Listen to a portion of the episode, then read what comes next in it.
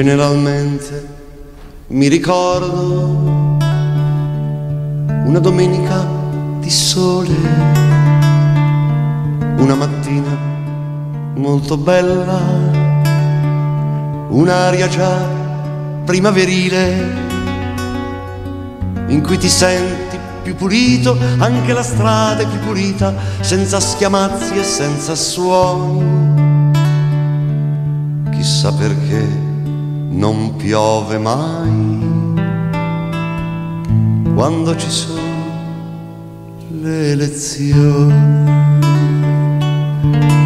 Una curiosa sensazione che rassomiglia un po' a un esame di cui non senti la paura, ma una leggera eccitazione. E poi la gente per la strada li vedo tutti più educati, sembrano anche un po' più buoni. Ed è più bella anche la scuola quando ci sono le lezioni. E buonasera, buonasera ascoltatori di Radio Albatro. Eh sì, siamo ancora in volo qui in diretta per questo appuntamento, questo nuovo appuntamento con Lista Civica Radio Albatro. In voce sempre l'Albatro Roberta. Abbiamo appena, appena concluso un'ora fa l'ultima puntata di 8380 e quindi saluto perché cambia il ruolo ovviamente di Ciro Saragnese che in questo caso è in regia. Ebbene, Bene, Lista Civica Radio Albatro è il programma di informazione riguardante le elezioni che si svolgeranno la prossima domenica, ovvero il 26 maggio. Vi ricordo ovviamente per informazione che i cittadini con diritto di voto potranno recarsi alle urne dalle ore 7 alle ore 23, ovviamente di domenica 26 maggio 2019, per scegliere i rappresentanti del Parlamento europeo, i sindaci e i consiglieri comunali, nonché i consiglieri circoscrizionali. Eh, per questo ovviamente vale vale per alcuni comuni italiani, tra cui il comune dal quale noi trasmettiamo, quello di Torre Maggiore, e il successivo è che il successivo eventuale turno di ballottaggio per l'elezione diretta dei sindaci avrà luogo il 9 giugno 2019. Questo potrebbe interessare eventualmente, qualora ci fosse il ballottaggio, anche il comune di Torre Maggiore. Eh, ricordiamo per una completezza appunto di informazioni che si vota anche nella regione Piemonte per la scelta del presidente dei consiglieri regionali e si vota anche nella ventottesima circoscrizione Trentino Alto Adige, eh, nel collegio uninominale numero 4 e nel collegio uninominale numero 6 eh, per la scelta di due deputati vacanti per dimissioni. Vi ricordo che per qualunque informazione ovviamente sulle prossime elezioni potete visitare il sito del, del Ministero dell'Interno, ovvero www.interno.gov.it. Per quanto riguarda invece lista civica a Radio Albatro, ehm, abbiamo ovviamente qui il nostro ospite e vi dico che potete interagire con l'ospite in diretta attraverso ovviamente i nostri canali, ovvero scrivendo una mail a Radio Albatro, ovvero al nostro indirizzo radioalbatro-gmail.com oppure potete messaggiarci su direct se siete connessi ad Instagram, dovete andare alla ricerca di Radio Albatro o ancora potete scriverci ovviamente sulla posta privata di Facebook, sempre sulla pagina di Radio Albatro. Ebbene, è arrivato il momento di presentare il nostro graditissimo ospite, che ovviamente ringrazio per, eh, per questa sua presenza. Sto parlando del eh, dottor Pasquale Monteleone, uno dei candidati sindaci per quanto riguarda il comune di Torre Maggiore. Buonasera, signor dottor Monteleone. Buonasera e grazie per questo gradito invito. Grazie a lei, grazie a lei davvero è, mm, è insomma un, un, un gradito, una gradita presenza qui negli studi di Radio per Albatro. Per me è un ritorno. Eh sì, un ritorno. Sì, lei era già stato qui nei nostri studi. Lo ricordiamo nella, sì, nella, nella tra... rubrica sì. afferente alle passioni. Sì, sì, il programma Slow is Love di, del nostro Josle. caro amico Josle, che salutiamo ovviamente. Certo. Bene, ovviamente ehm, il programma è un po' diverso, gli ha parlato della sua passione per la politica. Eh, questo invece è un programma appunto informativo. Eh, le porrò alcune domande alle quali lei ovviamente ha il diritto appunto di rispondere, ma anche il diritto di non rispondere perché insomma è, è nella sua libertà personale. Bene, uh, alcune informazioni. Ecco, ritorniamo un po' indietro nel tempo, facciamo un po' un, un passo indietro per ricollegarci ovviamente alla, mm. alla sua attuale candidatura. Sì. Ricordiamo che lei era stato già eletto sindaco, mm-hmm. precisamente il 19 giugno 2016. Uh, ricordiamolo, ecco, che è stato eletto con il 52,8% dei voti contro il 47,2% del suo, diciamo, sfidante, um, il dottor Lecci Sotti Um, questo era il turno di ballottaggio, ricordiamo l'affluenza uh, fu del 53,9%. Uh, lei amministra fino al 14 dicembre 2018, uh, quando viene sfiduciato da nove consiglieri, sette sì. di opposizione e due di maggioranza. Sono state decisive in quell'occasione le firme di due consiglieri di maggioranza, ovvero del consigliere Emilio Croce e del presidente del Consiglio Massima Manzelli. Mm. Uh, prima mh, mm, di farle ovviamente la domanda, um, cerchiamo insomma di un po' di mh, mm, riepilogare quali sono state sia le sue dichiarazioni e sia le dichiarazioni dei due consiglieri. Possiamo proseguire? Prego. La ringrazio. Allora, partiamo dalle sue dichiarazioni. Ovviamente ci sono degli stralci, chiaramente. Sì. Allora, lei dice a proposito questa, delle motivazioni di questa sfiducia, dice io ho rotto degli equilibri, questo è chiaro, li ho rotti dentro e fuori il palazzo, ho spezzato un sistema ed il sistema mi si è rivoltato contro. In giro, negli ambienti più clientelari si diceva infatti che avessi bloccato il paese. Sono incredulo per le modalità e la tempistica. Eh, lei ha anche parlato di una Presidente del Consiglio che negli ultimi mesi entrava un po' troppo nella gestione della cosa pubblica, dimenticando evidentemente il suo ruolo istituzionale e che ormai era in disaccordo su ogni proposta della maggioranza del sindaco. Ma la democrazia funziona che o ti adegui o ti dimetti, rinunciando alla tua bella indennità e spieghi perché alla città, così resti onesta e coerente. Vogliamo dire che lei addirittura, e questo è comunque un problema a Torre Maggiore, cioè lei è il quinto sindaco che decade in 25 anni, cioè non è possibile amministrare qui a Torre Maggiore. E, eh, su Croce invece lei non spende molte parole, eh, dice soltanto che non me lo ricordo per un intervento in consiglio comunale in due anni e mezzo, mai sentito parlare, piuttosto me lo ricordo per le uniche iniziative che ha sostenuto, la festa della birra, lo schiuma party, il trenino di Natale l'anno scorso, quindi per le richieste più disparate ai vari assessori. Quando è venuto a chiedermi un assessorato si è evidentemente voltato contro perché questa è stata la sua ultima richiesta. Prima della sua risposta ricapitoliamo un po' anche le, ehm, le dichiarazioni di Croce e della signora, eh, della dottoressa Manzelli.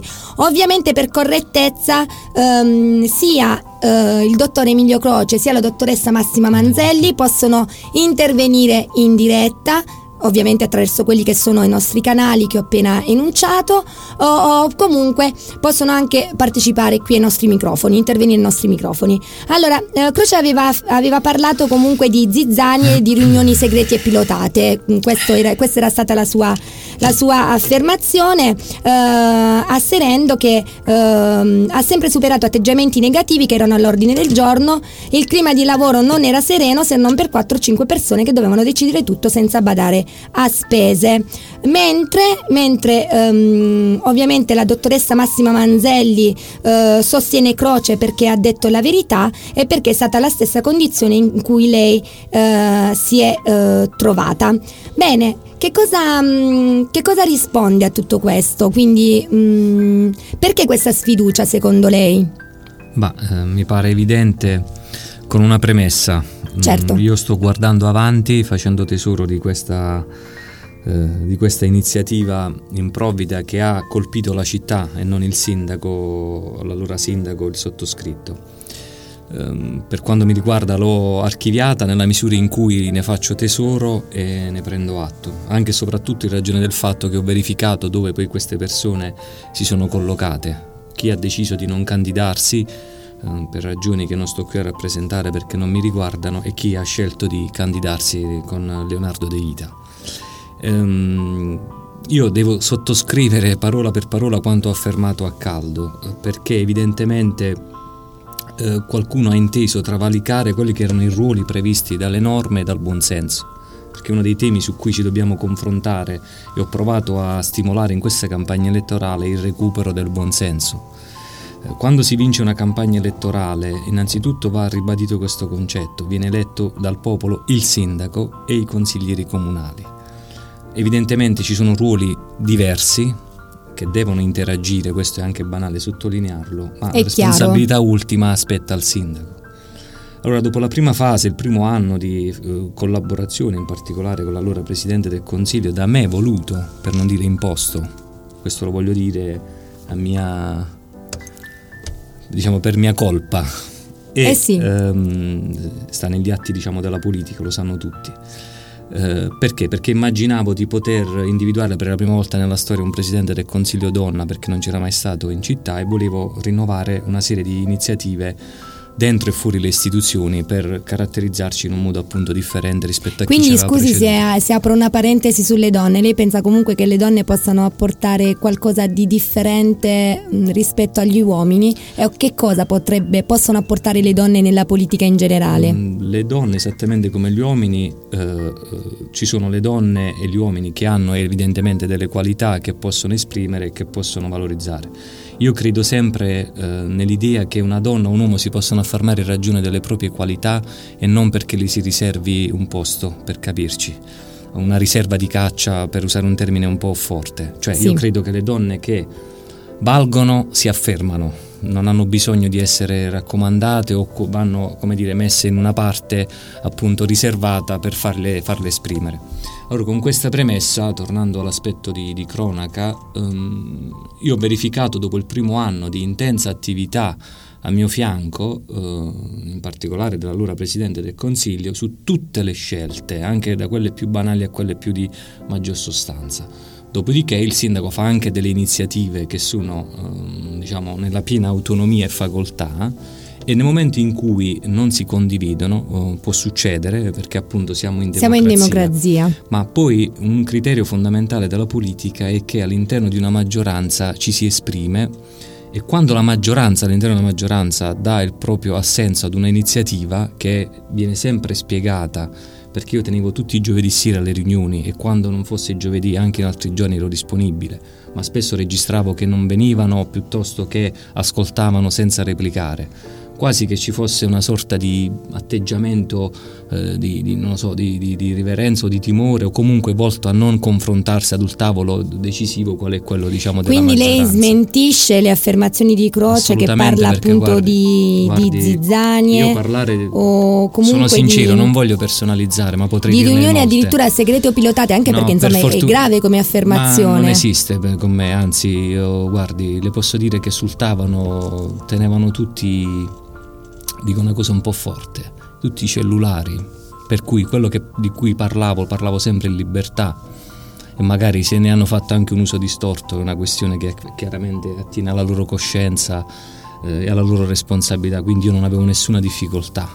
Eh, le riunioni si facevano molto frequentemente in maniera forse certe volte anche come dire, oltre le dimensioni temporali perché non volevo avere difficoltà particolari, ma soprattutto perché ero abituato, in particolare con la squadra della giunta, a stare sul pezzo, cioè dovevamo lavorare perché dalla mattina alla sera. Va detto anche questo, il ruolo del consigliere comunale, complice il fatto che non lascia il lavoro quando ce l'ha, è differente evidentemente. Io come ho avuto modo di dire di recente ha un ruolo importante che fa da orecchio una parte. Lo vogliamo ricordare. Ecco, fa da orecchio per quanto mi riguarda dal punto di vista più mh, pratico, fa da orecchio mh, diciamo e da portavoce del, del, diciamo, eh, dei cittadini rispetto alle istanze dei cittadini che però devono riguardare gli interessi di tutti e non i casi particolari o personali per essere molto chiari eh, e allo stesso tempo c'è un ruolo che è il Consiglio Comunale, nel quale ci si può evidentemente esprimere, dove si possono rappresentare le proprie istanze.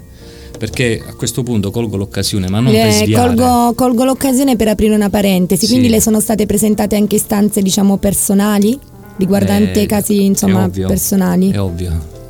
Andiamo avanti. Quindi ehm, di fronte a questo... Ehm, il mio atteggiamento è stato sempre quello di essere costruttivo ma fermo. per una questione diciamo valoriale, per come sono cresciuto, per come ho inteso la politica e perché quando hai una responsabilità di padre, rappresentante ultimo di un'istituzione che rappresenta 17.000 azionisti che sono i cittadini, eh, ti devi interrogare una volta in più eh, rispetto a un dire subito un sì giusto. piuttosto che un no.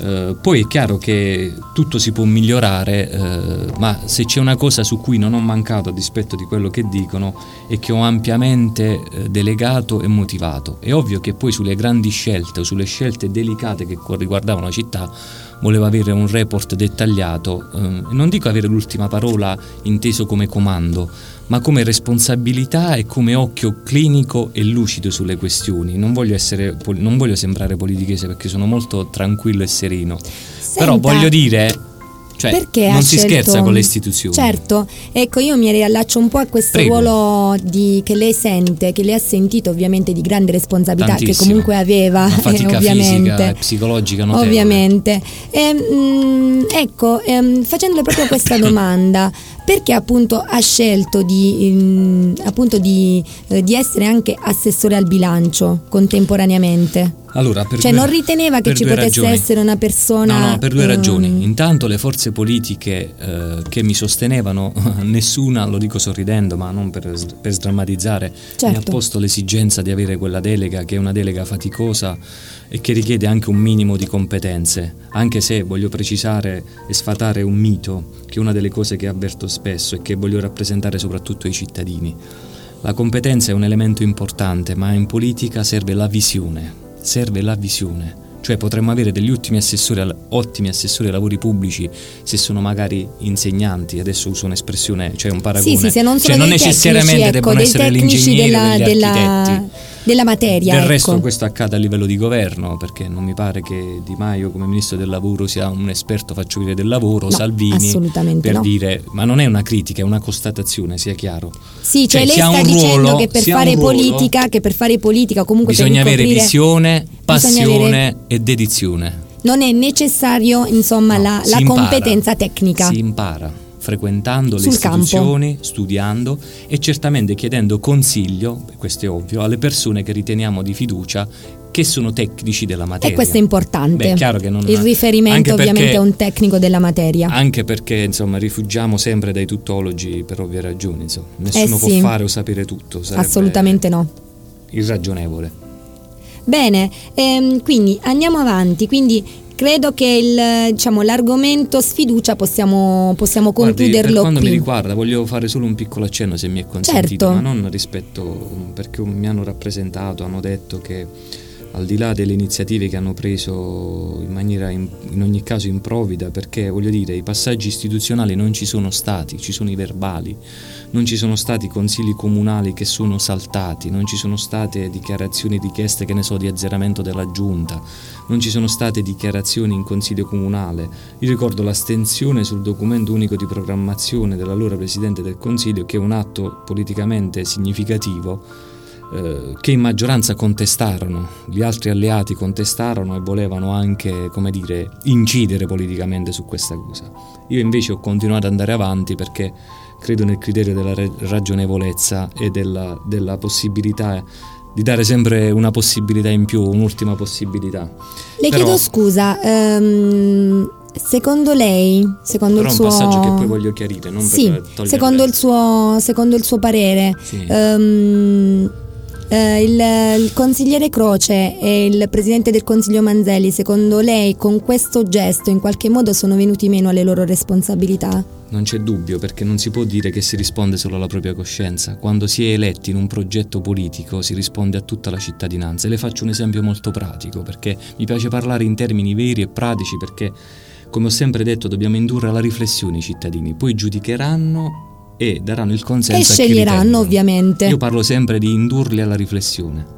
Io sono stato consigliere comunale dal 2005 al 2010 per la prima volta nella mia vita, allora eletto in alleanza nazionale, centrodestra, con eletto il sindaco Alcide di Pumpo, che veniva da un'altra storia, vabbè adesso non, non ci interessa e non interessa i nostri radioascoltatori. Uh, sa, la prima esperienza è difficile, è più facile fare la prima esperienza di consigliere comunale all'opposizione, perché basta fare un po' di comunicati stampa, un po' di interrogazioni, uh, adesso con i tempi dei social... Si sente anche meno il peso della responsabilità sì, in qualche si dedica, modo. Si dedica probabilmente anche molto tempo, poco, poco tempo rispetto a chi ha un ruolo invece di governo e di maggioranza. Allora, io ho avuto questa prima esperienza. Ho fatto fatica su alcuni argomenti, ho avuto degli scontri politici significativi all'interno della maggioranza con la loro sindaco e una parte della stessa, ma ho tenuto fede al mandato elettorale fino all'ultimo giorno utile di quel percorso. Mentre magari c'erano altri consiglieri che interessati ad altri percorsi ti tiravano per la giacca allo scopo magari di sfiduciarlo. Non l'avrei mai fatto come non mi sono mai prestato. Ne parlavo in consiglio comunale qualche volta, soprattutto in sedi riservate inteso come sedi di maggioranza e ho portato fino al fine il mio mandato. Dopodiché abbiamo fatto scelte differenti che secondo me Senta, mi hanno ma premiato. come spiega, come spiega lei questa difficoltà di amministrare a Torre Maggiore, questo continuo Sì, susseguirsi sono di sindaci ragioni. sfiduciati? Allora, c'è una motivazione che diciamo esterna. Uh, io credo che il legislatore a distanza allora è stata una grande conquista l'elezione diretta del sindaco. Lo voglio dire, perché fino al 93, lo dico soprattutto per i Sì. più giovani, non funzionava così. Vi faccio una metafora. I partiti si mettevano d'accordo tra di loro e ogni X mesi cambiavano il sindaco della propria città in ragione addirittura delle correnti interne dei partiti, se pensiamo ai grossi partiti della Prima Repubblica. E quindi magari ho usato sempre questa espressione simpatica, il, il cittadino scopriva chi era il proprio sindaco dalla firma sulla carta d'identità. È bene sottolinearlo questo. La conquista dal 93 in poi l'elezione diretta del sindaco, per me straordinaria, soprattutto per i miei valori di riferimento, fu l'occasione per dire eh, creare un rapporto più diretto tra il popolo, i cittadini e il, il sindaco. primo Che io, cittadino. mm, come ho definito giorni fa, ritengo sia il primo cittadino tra i cittadini. Io in questo modo ho provato a rappresentarlo con tutti sicuramente i limiti e gli errori che immancabilmente avrò commesso. Ebbene, dicevo, eh, dal 93 in poi c'è stata questa conquista, però nel corso del tempo credo che sarebbe stata necessaria una riforma all'interno del Parlamento. Io ci avevo anche lavorato molto modestamente quando ero ancora militante anni fa del mio partito di riferimento in una commissione dedicata perché?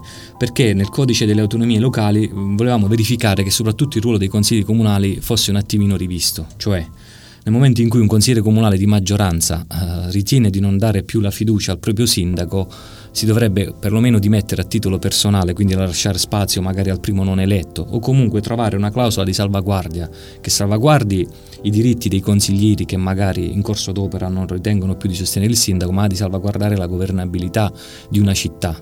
Perché una e delle cose... anche di salvaguardare anche la scelta dei cittadini. Beh, è ovvio, questo poi attiene proprio alla democrazia pura.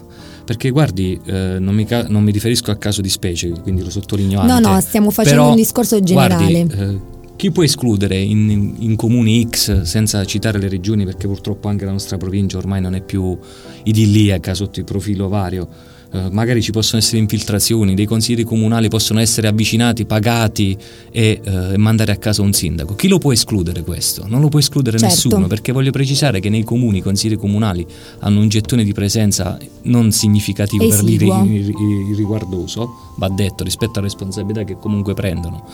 Poi è chiaro che ci sono consiglieri comunali che si dedicano con un passione, e io ne ho avuti molti in seno alla mia maggioranza, che si studiavano gli atti anche in nome e per conto di altri più assenti o che appunto avevano altre velleità. Però un passaggio su cui voglio tornare, voglio precisare, me lo deve consentire. Sì, prego.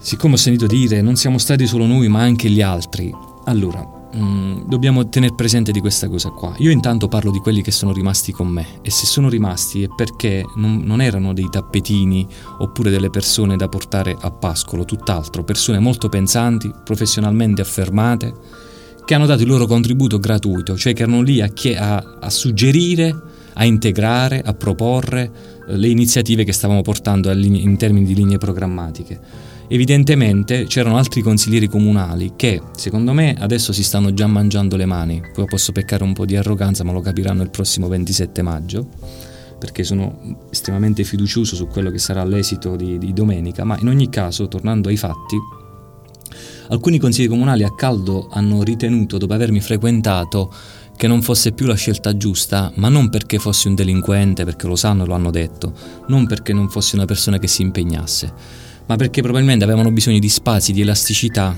eh, che io forse eh, fino a un certo punto potevo consentire, ma non perché volessi tenere tutto per me, ma perché volevo garantire la trasparenza e volevo garantire in maniera inequivocabile che veniva prima l'interesse di tutti. Allora, si fanno delle scelte di opportunità, alcuni si sono candidati con un progetto eh, di, di, del candidato sindaco della sinistra Emilio Di Pumpo, eh, che quindi sono stati fino all'ultimo minuto utile con me, non mi hanno sfiduciato. Quindi magari la difficoltà è loro di spiegare ai loro potenziali lettori perché non mi hanno sfiduciato e poi comunque hanno cambiato registro collocandosi diciamo e cambiando la casacca per essere un po' più pratico. Io ho sì. rispetto delle loro scelte perché siamo in un paese, ci conosciamo, ci salutiamo, scherziamo se ci incrociamo per strada, però la politica per come l'ho intesa io è un'altra storia di rispetto, qualcun altro ha fatto una scelta all'ultimo secondo perché ha perso il proprio potenziale lettore, il grande lettore a cui si era affidato per qualche mese, che poi ha fatto altre scelte e si è visto magari più in apnea e ha voluto fare eh, un'altra iniziativa, un altro progetto. Io credo che in questa campagna elettorale verrà premiata la lealtà, oltre ai contenuti. Sono convinto che in questa campagna elettorale, per certi versi, non entusiasmante, un po' fredda, forse anche le condizioni climatiche ci hanno messo del loro. Hanno contribuito. Perché è stata una primavera oggettivamente fredda e sì. non, non, bella, soprattutto maggio, per maggio, che è il mese che io adoro in Vero. assoluto, perché ci porta alla luce, all'estate e tutto quanto. Ebbene, dicevo, io credo che in questa campagna elettorale verrà premiata la lealtà, la lealtà eh, e i contenuti e io del, eh, tenga conto che la squadra che governava per me, fatto salvo l'allora vice sindaco che è confluito con la sinistra in questo caso, eh, sta con me, si è candidata direttamente o indirettamente. Perché? Perché erano gli uomini o le donne che stavano H24 sui problemi, che conoscono tutto, che erano sempre a disposizione di tutti, dei cittadini ma anche delle forze politiche. Non ci sarà nessun sindaco in Italia, questo adesso che lo ricordo lo dissi anche a caldo in una mia intervista post, post caduta amministrativa se lei parla con tutti i sindaci d'Italia, il tema sai qual è? Che spesso i consiglieri dicono eh non sapevo, non sapevo nulla, non sono stato coinvolto, è mancato coinvolgimento. Dietro questa frase si nasconde sempre altro, ricerca di visibilità, di protagonismo, eh, esigenze di varia natura e questo è il tema che guardi se lei intervista tutti i sindaci della provincia o dell'Italia le diranno esattamente la stessa cosa. Cioè durante le crisi politiche si annida la necessità o l'assenza di protagonismo. Ok, quindi uh, ci fermiamo un attimo perché mi dicono sì. dalla regia che è arrivata una mail. Allora, allora signor Lino, uh, le decidiamo del lei ci perché manca, siamo... No. Ci ah, no, no, preferisco che mi chiamate ah, Lino. Lino ok, perfetto. Allora, va bene. Ah, grazie. Allora, uh, allora Lino, è arrivato un messaggio, ok? Prego. Dice, scusate, non accetto che si dica questo, non può dire chi, di, che, chi, dice che un consigliere viene pagato per mandare a casa un sindaco? E pongo un altro quesito. E se i consiglieri si trovano un sindaco bandito, secondo la sua teoria, come fanno a mandarlo a casa?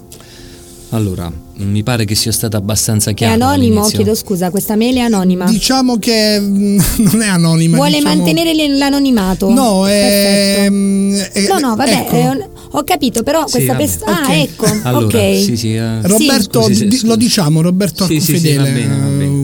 Un tizio Beh, che uh, dà se un una po' persona, di Se una persona manda una mail, cioè o chiede... No, ma non ha nessuna difficoltà. Chiedo scusa, chiedo, le chiedo scusa perché si fa confusione in radio no, vabbè, quando si accavallano le voci. È uno pseudonimo, lo conosciamo chiedo scusa, mi permetto di, di, entrare nel mio ruolo di conduttrice del programma.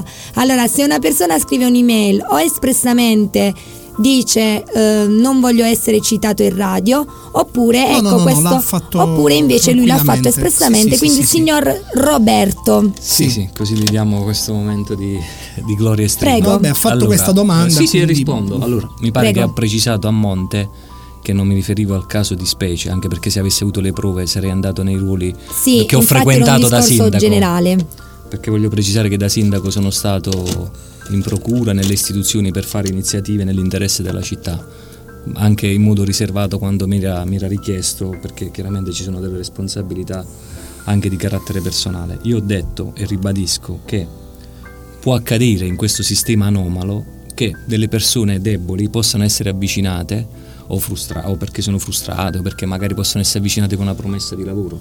Sa quanti amministratori in giro non hanno un lavoro e magari con una promessa dall'altra parte o con un impegno in tal senso possono chiedere di sfiduciare un sindaco? Questo sicuramente è potuto succedere in varie parti d'Italia.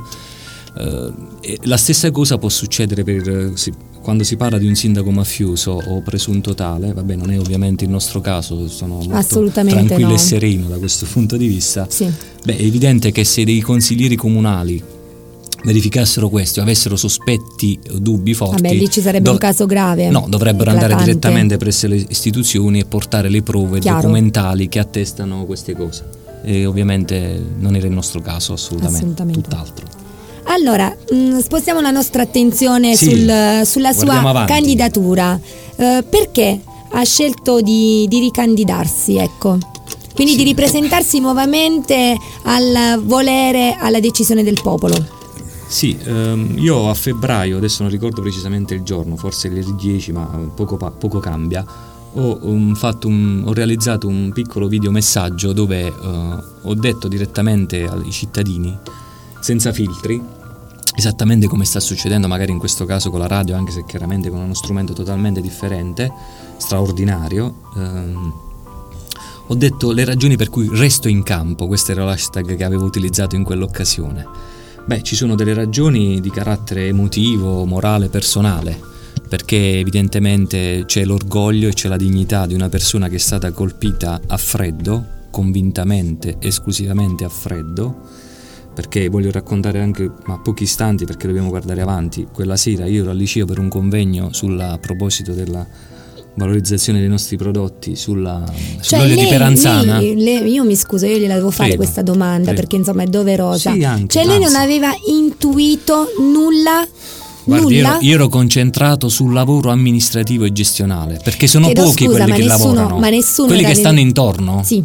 No, Chiedo così scusa. sono franco. Prego. Quelli che stanno intorno, ci sono quelli che collaborano e quelli che aspettano solo le ricadute del tuo lavoro. Sono stato sufficientemente chiaro? Sì, ma io quello che, che vorrei chiederle è che le chiedo di essere veramente preciso su questa sì, domanda certo. perché è importante. Cioè, nessuno è venuto da lei a parlare con lei mm. personalmente dicendole Sen, chiedo scusa insomma non mi piace il tuo modo di amministrare mm. non mi piace il tuo modo di comportarti sì. cioè c'è stato un faccia a faccia allora, aveva... c'è stato un confronto ovviamente privato chiedo sì, noi abbiamo parlato, più volte ci siamo confrontati, anche eh, scontrati, ma sempre su un piano eh, ragionevole, eh, in particolare con l'ex Presidente del Consiglio.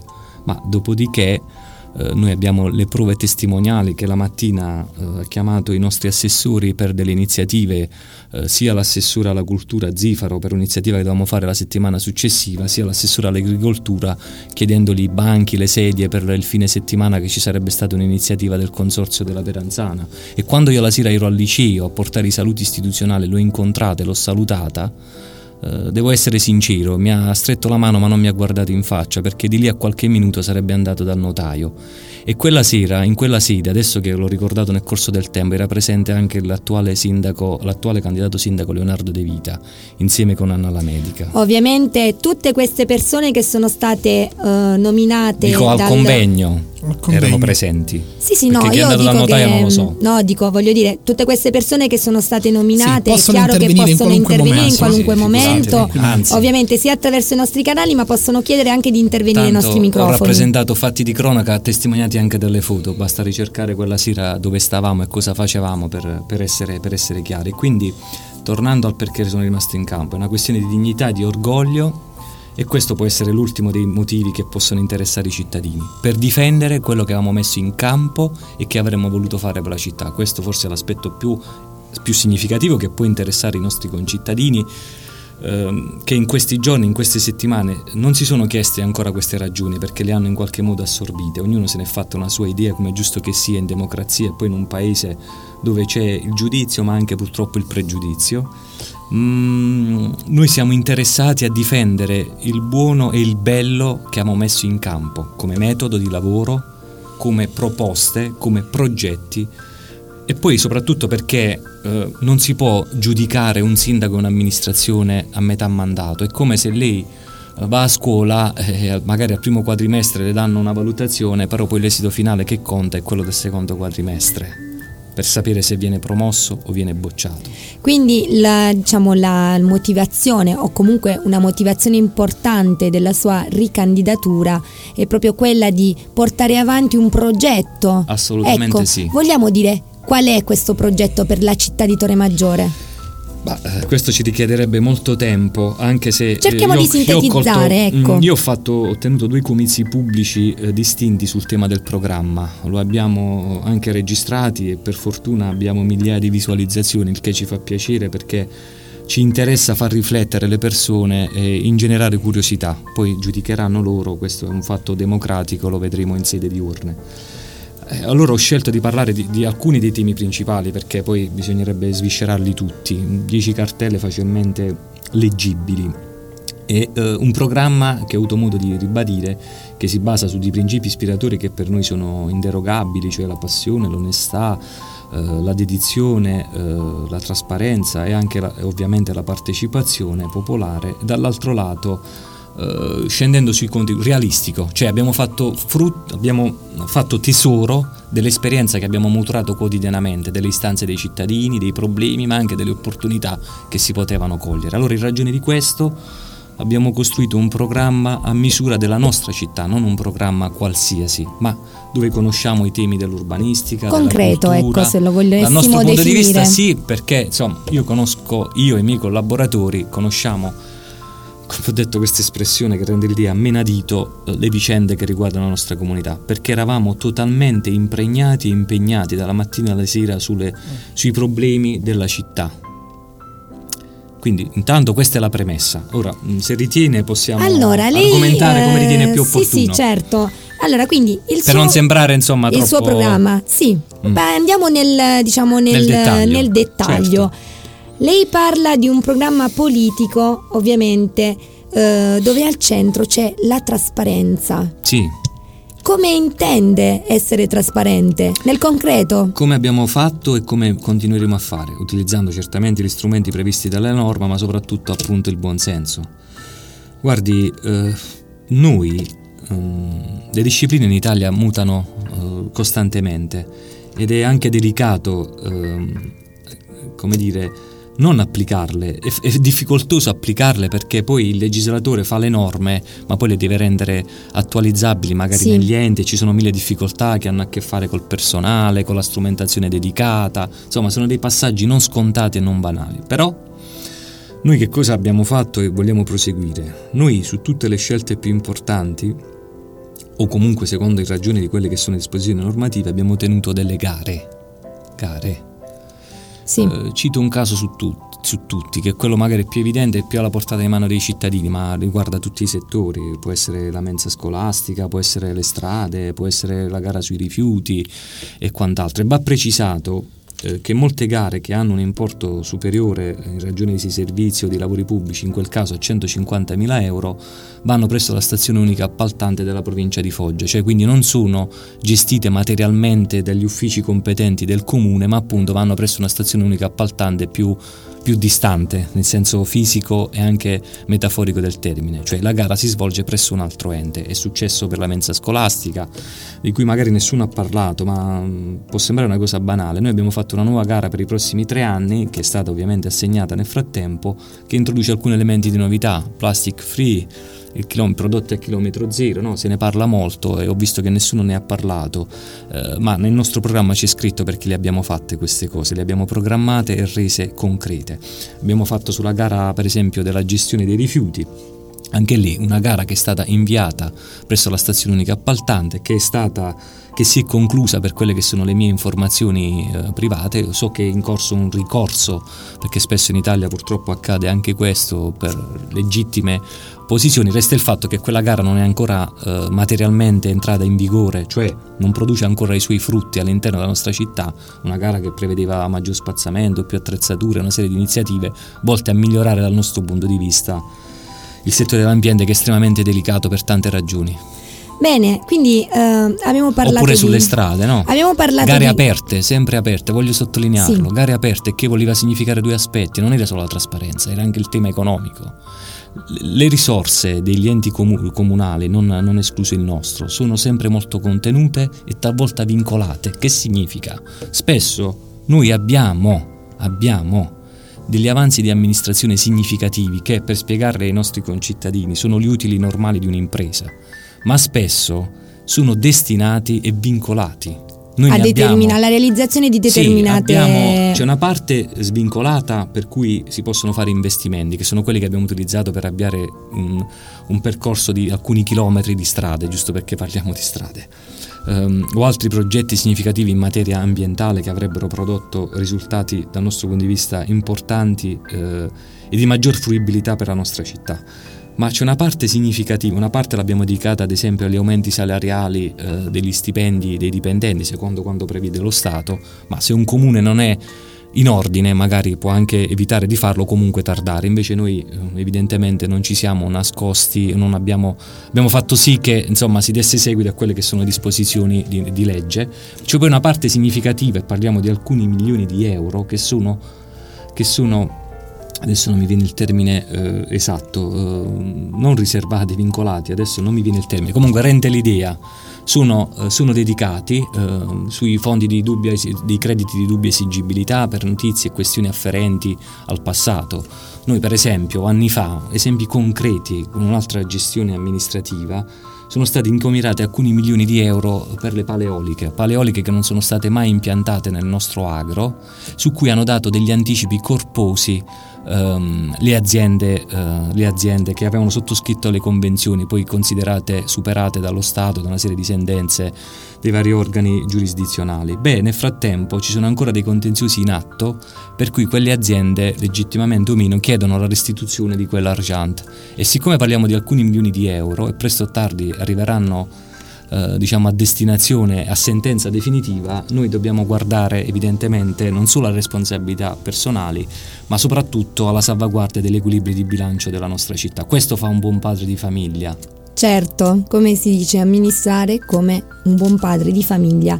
Quindi abbiamo parlato di trasparenza, sì. proprio in nome di, della trasparenza, soprattutto lei ha parlato appunto della, delle gare, mm. gare aperte e lo vogliamo dire per correttezza di informazione, insomma lei è stato un po' eh, attaccato eh, da, un, da, un, cittadino eh, su un noto social network che a proposito di, eh, di gare e di trasparenza dice ebbene invece ed è cosa gradita raccontare ai cittadini trasparenza per trasparenza come avviene l'assegnazione di un lavoro, come avviene l'assegnazione di un appalto, mm. come avviene l'eludere il conflitto di interessi per le amministrazioni comunali e la sua aggiunta nell'assegnare in via diretta determinati lavori.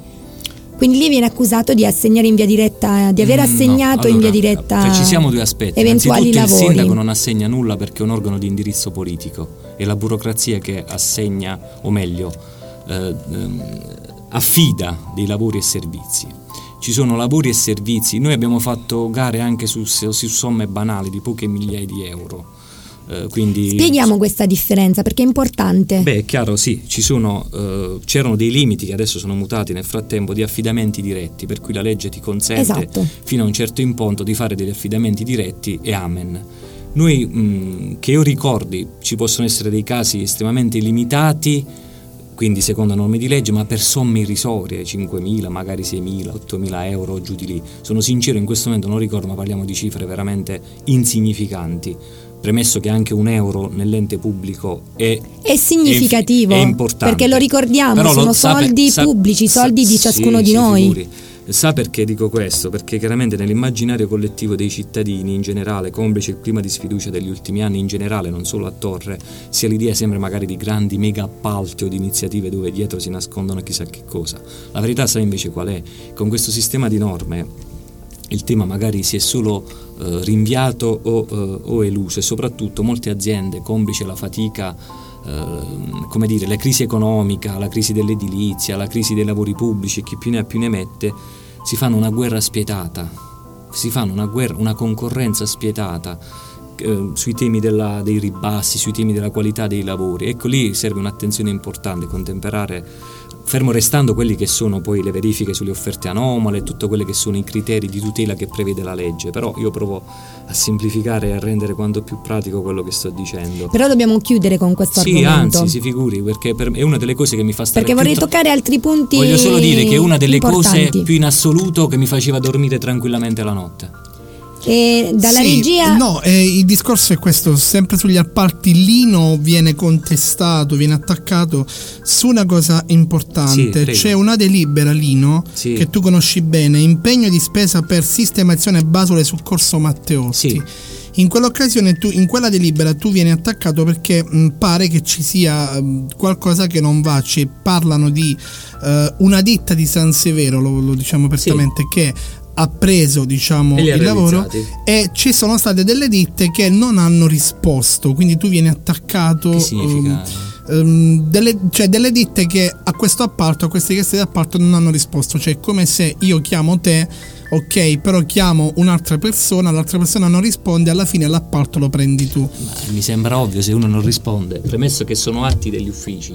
Eh sì, tu sei Cioè, stato non- attaccato non su questo, cioè la- la- la- sei stato attaccato su, questa, su questo discorso, Vabbè, c'è stiamo qualcosa parlando- di... po- Cioè, cosa No, vuoi dire in lascia- merito lascia- a questa... Ma guarda, mh, a questa delibera, proprio a questa A situazione parte che credo della- parliamo di premesso che anche un euro è importante, parliamo di lavori fatti prima di Natale dello Sì, scorso anno, uno novembre e dicembre. Sì, credo. sì, c'è uno, scos- c'è uno sconto del, di- del 13% e qualcuno si è chiesto come mai una, una- una ditta viene, eh, viene presa, prende un appalto per- solo per il 13% quando di solito... Lì era quando- previsto quando Di solito l'affidamento- le gare sono anche per il 30%. No, no, no, no, no, attenzione, lì era addirittura si poteva fare un affidamento diretto, quindi di che stiamo parlando? Ok, Cioè, hai Stiamo risposto. parlando del nulla. Hai risposto. Quindi Io- è un affidamento diretto. E voglio precisare un altro non aspetto. è una gara, giusto? Io sto dicendo che per quegli importi si può fare un affidamento diretto. diretto. In quel caso però è dice- gara. Ma io non entravo negli uffici a chiedere, io sono un sindaco anomalo anche da questo punto di vista. Sì, parliamo di settembre Ma 2018. di che stiamo. Cioè, ma io guardi, proprio mi, mi fa stare non solo tranquillo come ho detto all'inizio, ma stiamo parlando proprio del nulla. Perché io non andavo mai negli uffici a dire Francesco piuttosto che Giovanni, anzi io facevo al contrario, volevo capire cosa accadesse, perché se c'era qualcosa che eventualmente non mi avesse eh, rassicurato, a quel punto sì che intervenivo, ma come organo politico, perché attenzione, non sono i sindaci e gli assessori che fanno le gare o gli affidamenti. Cioè, qua stiamo Ok. confondendo proprio le questioni, quindi No, vabbè, noi- Tranquillità estrema. Noi facciamo il nostro lavoro. Tu, gli uffici tu nella lo loro sai che- autonomia fanno le valutazioni. Eppure, eppure a proposito, Però, ecco, insomma. ecco, lei ha, ha parlato di come del suo comportamento nei confronti, diciamo, di, di chi opera all'interno di un, di un comune. Sì, Eppure la dottoressa Manzelli l'aveva accusata di denigrare senza motivo il personale. No, allora qui il tema è Lei molto... parla proprio di amministrazione operante come un'agenzia di spettacolo Sì, che vabbè. distraeva risorse economiche e umane già vessate da una cattiva gestione del personale, Allora. spesso denigrato senza motivo. Allora no, no, no, facciamo una differenza. Negli enti pubblici evidentemente, ma cerco di essere se- semplice perché sennò la gente si scoccia pure su questioni che onestamente non hanno dal mio punto di vista particolare, oltre che non essere vere, non, non avere particolare rilievo. Beh, io mi sono riallacciata Allora, perché sì, sì, chiaramente sì, no, ho letto guardi, tutte le non- dichiarazioni non ho nessuna difficoltà. Non ho nessuna difficoltà, anzi, sono- se sono venuto qui ci ho messo la faccia anche qui perché la metto in piazza, sui social, per strada, è un mio punto, lo considero un mio punto di forza. Dicevo, ehm, gli enti pubblici sono particolari, non sono enti privati. Io vengo da un'esperienza privata, dove si lavora sulla qualità, sugli obiettivi. Qualcuno mi dirà, ma anche negli enti pubblici sono fissati gli obiettivi, le performance. E anche su questo voglio dire una cosa che magari pochi sanno i cittadini. Quando io ho nominato il nucleo di valutazione, che è l'organismo indipendente che valuta l'operato dei dipendenti, io semplifico ai minimi termini, io ho nominato due ehm, professionisti giovani della città e un ex maggiore dei carabinieri. Questo probabilmente non è stato detto a nessuno dei cittadini. Con un curriculum notevole, che non mi ha segnalato la politica evidentemente, questo ex maggiore dei carabinieri è stato messo per le sue qualità antecedenti e poi per la sua professionalità avendo rivestito e tuttora rivestire in organismi di valutazione in diversi enti significativi eh, questo ruolo. Che cosa significa? Io volevo investire sulla qualità, volevo misurare effettivamente il lavoro svolto dai dipendenti, premiare quelli che effettivamente si impegnano e dire a quelli che si impegnano meno datti da fare perché lo stipendio ce lo pagano, ve lo pagano gli azionisti della città che sono i cittadini. Evidentemente non tutti sono abituati, è inutile che facciamo finta di mettere la testa sotto la sabbia. Non tutti sono abituati a lavorare in, eh, diciamo, con standard significativi. Ci sono sia motivi oggettivi, magari legati all'età, all'assenza di, di, di stimoli, magari come chi arriva, eh, chi arriva magari subito. Eh, voglio dire, noi abbiamo fatto delle iniziative che quando c'era di valorizzare, da valorizzare o da confermare alcuni ruoli, li abbiamo fatti su altro io ho inteso cambiare e rompere quello che ho detto quando mi hanno mandato a casa e de- determinati equilibri. E, fe- e, concludo, sì. mi scuso, Prego. perché dobbiamo precisare un altro aspetto. Il sindaco, l'amministrazione viene eletta dal popolo, non sono i dipendenti che vengono eletti dal popolo. L'indirizzo politico spetta alla giunta, al sindaco, e se il sindaco e la giunta il sindaco in qualità di sintesi della giunta di responsabile ultimo dà degli indirizzi agli uffici sulla, in ragione della sua visione, della nostra visione politica, gli uffici devono verificare che siano legittime, devono fare tutte le iniziative volte ad arrivare a questo obiettivo. Non possono opporsi per questioni di altra natura che non sto qui a spiegare. Allora, ehm, perché i comuni soffrono e anche sul tema del personale noi stavamo investendo le risorse che ho detto a proposito degli aumenti salariali a fronte dei quali poi noi abbiamo tolto il tema dei buoni pasti, ma non ci voglio più tornare perché l'ho già chiarito, quindi è inutile ritornarci, sto sereno con la coscienza e anche dal punto di vista normativo.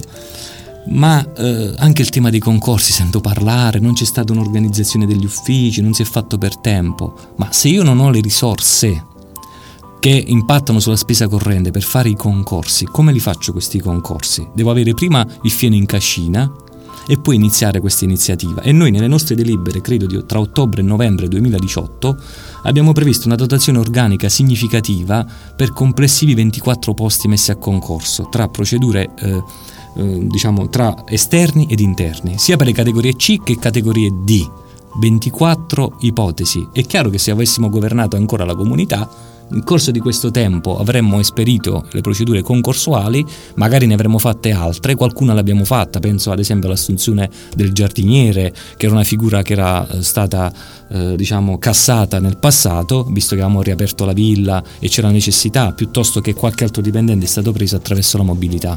Certo, sono aspetti un po' parliamo... noiosi, mi rendo no, no, conto. No, no, no, no, eh, sono aspetti comunque importanti. Ma sì. Eh, il problema è che noi abbiamo delle tempistiche eh, da so. rispettare, quindi Guardi, siccome io se mi dilungo tanto... è perché sì, deve, sì, si deve ma... percepire due aspetti, che sì. sono appassionato e che conosco le cose.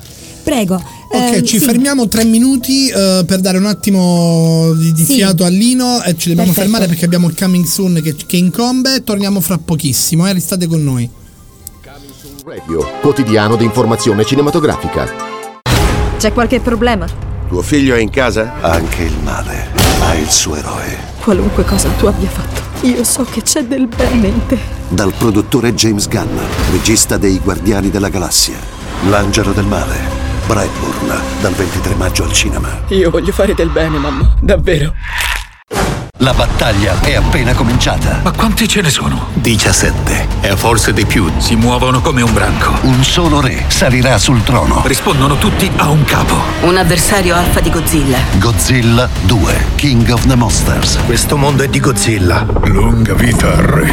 Dal 30 maggio al cinema.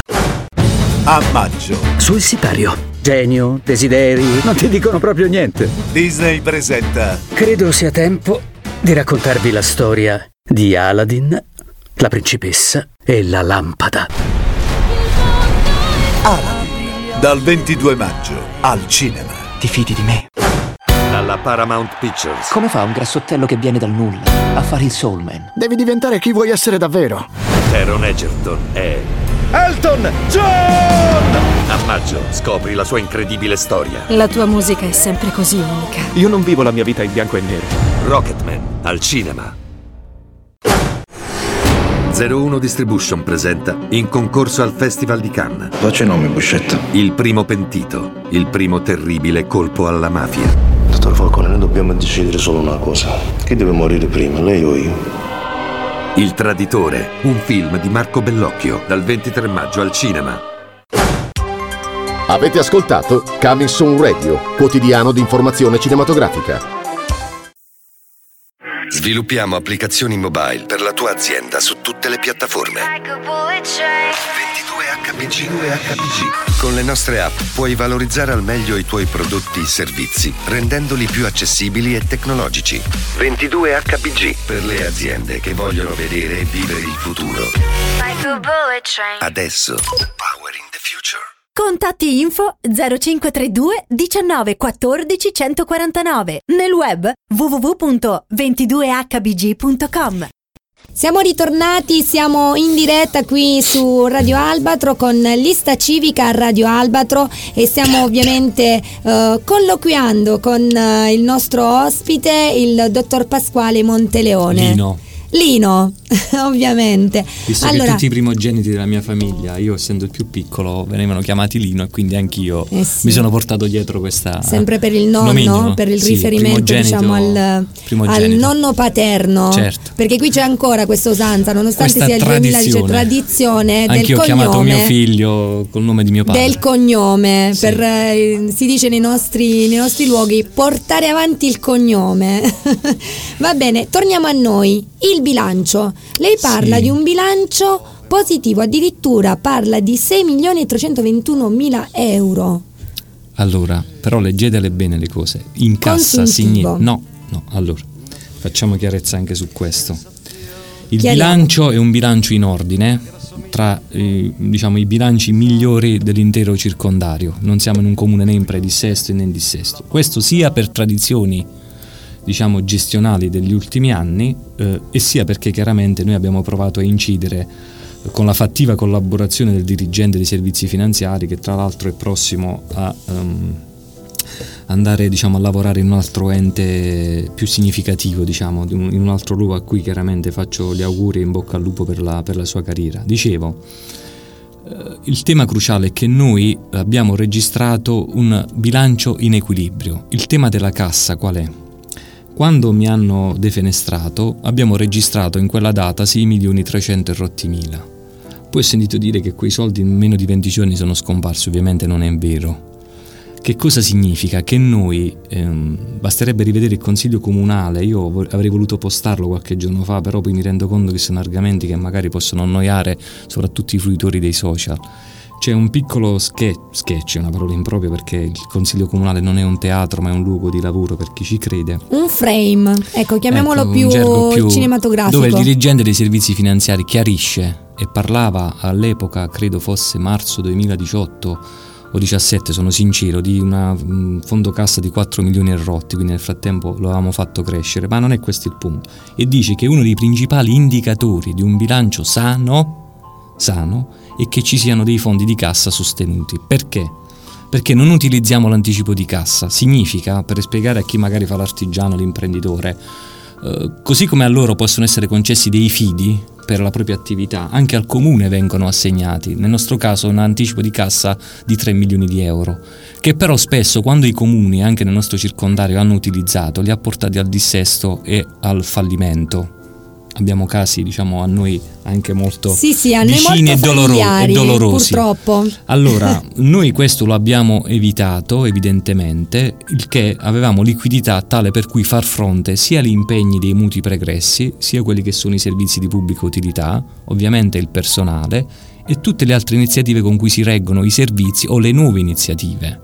Quindi precisiamo, non c'è scritto da nessuna parte che ho detto che ci sono, sì, basta rileggere perché ringraziando Dio quando scrivo e parlo sono abbastanza chiaro, non ho scritto da nessuna parte che erano 6 milioni e 300 mila euro di soldi da, ehm, come, come se fosse un utile, no, sono risorse che stanno lì e che servono a far fronte agli impegni che avevamo preso che avevamo assunto per futuri investimenti. No, questa è la dichiarazione che lei ha fatto quando ha ripresentato la sua candidatura. Parla di soldi nel cassetto utili a far fronte agli impegni già assunti e agli investimenti programmati Eh, nel corso mi del pare 2018 e che mi perfetto. auguro trovino in parte ovvio completamento Sì. eh, già nelle prossime Esempi settimane. concreti? Esempi concreti? Certo. Bisognava riasfaltare tutta via della Costituente.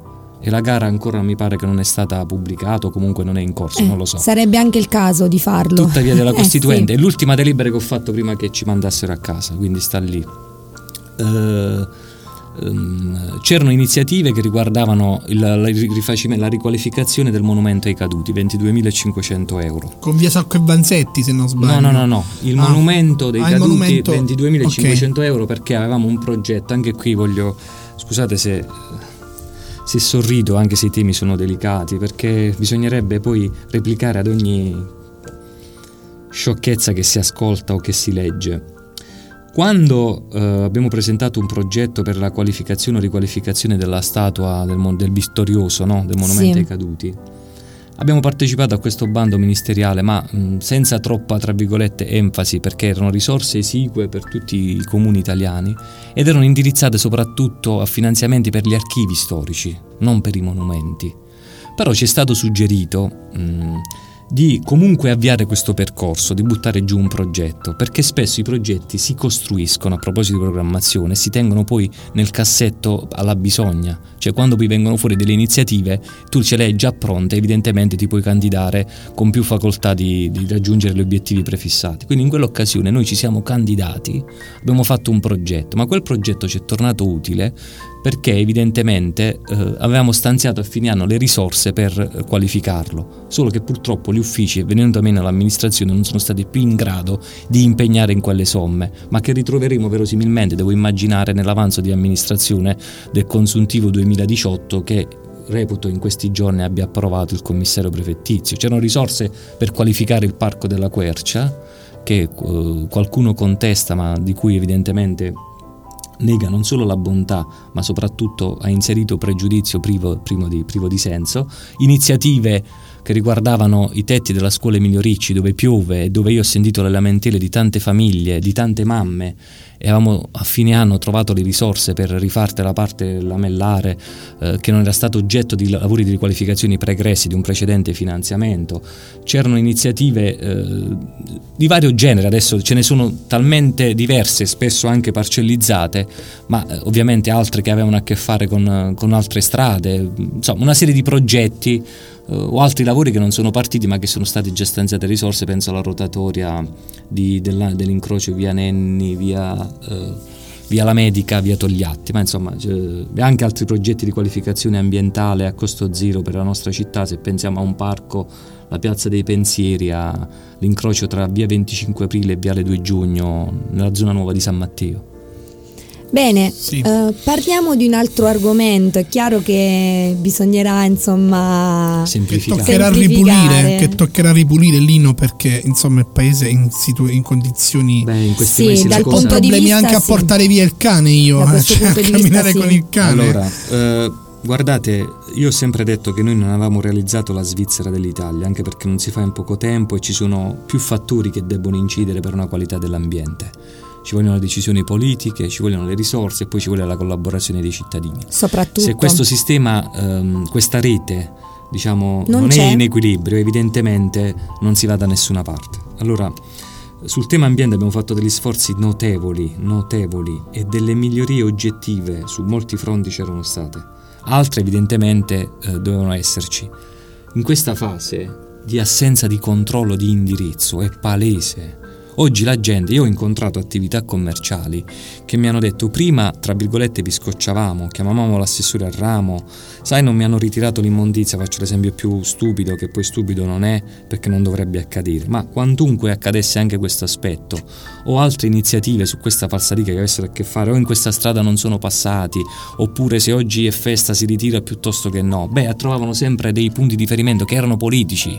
Attenzione, in realtà sono gli uffici che devono dare queste risposte, ma noi suppliva facevamo da Supplivate, diciamo, sì, a, a delle carenze che c'erano con un rapporto diretto e personale e non già per il consenso perché consenso non ne prendi quando si tratta di rogne ma perché dicevamo noi siamo a disposizione perché nell'epoca dei social nell'epoca che il tuo telefono ce l'hanno tutti la privacy è una cosa ampiamente purtroppo superata soprattutto quando si hanno certi ruoli eh, pubblici e istituzionali. Beh io ho riscontrato che adesso non hanno punti di riferimento, non sanno a chi chiamare, manifestano difficoltà su difficoltà. Io stesso una mattina ti chiamai per un, per un televisore, per, sì, per, certo. un, per, una lavatrice. Ma nella vita di un sindaco, eh, lo dico sorridendo, no? Perché la cosa è seria, ma la rendo anche più simpatica. No? Partiamo dal presupposto, ci hanno scritto, io ho visto addirittura che hanno realizzato un sito social, ci stanno scrivendo dei libri, è sempre colpa del sindaco, no? Sì. Quest'idea per cui se piove è colpa del sindaco, piuttosto se, Beh, se, se nevica, diciamo, piuttosto che... C'è questo diciamo, Eh, pregiudizio ecco, sulla sì. figura del sindaco. Guarda, Beh, sì, eh, è un pregiudizio che chiaramente è figlio dei nostri tempi, eh, ma che secondo me sottolinea anche un aspetto. Uno, quello diciamo del, del responsabilizzarsi come singoli cittadini. Dall'altro, se voglio guardare al bicchiere mezzo pieno, mezzo pieno, ed è questo su cui io sto puntando a proposito dell'elezione diretta del sindaco, il popolo si vuole affidare ad una guida. Il popolo vuole, essere, vuole affidarsi a qualcuno che ne sia responsabile di tutti.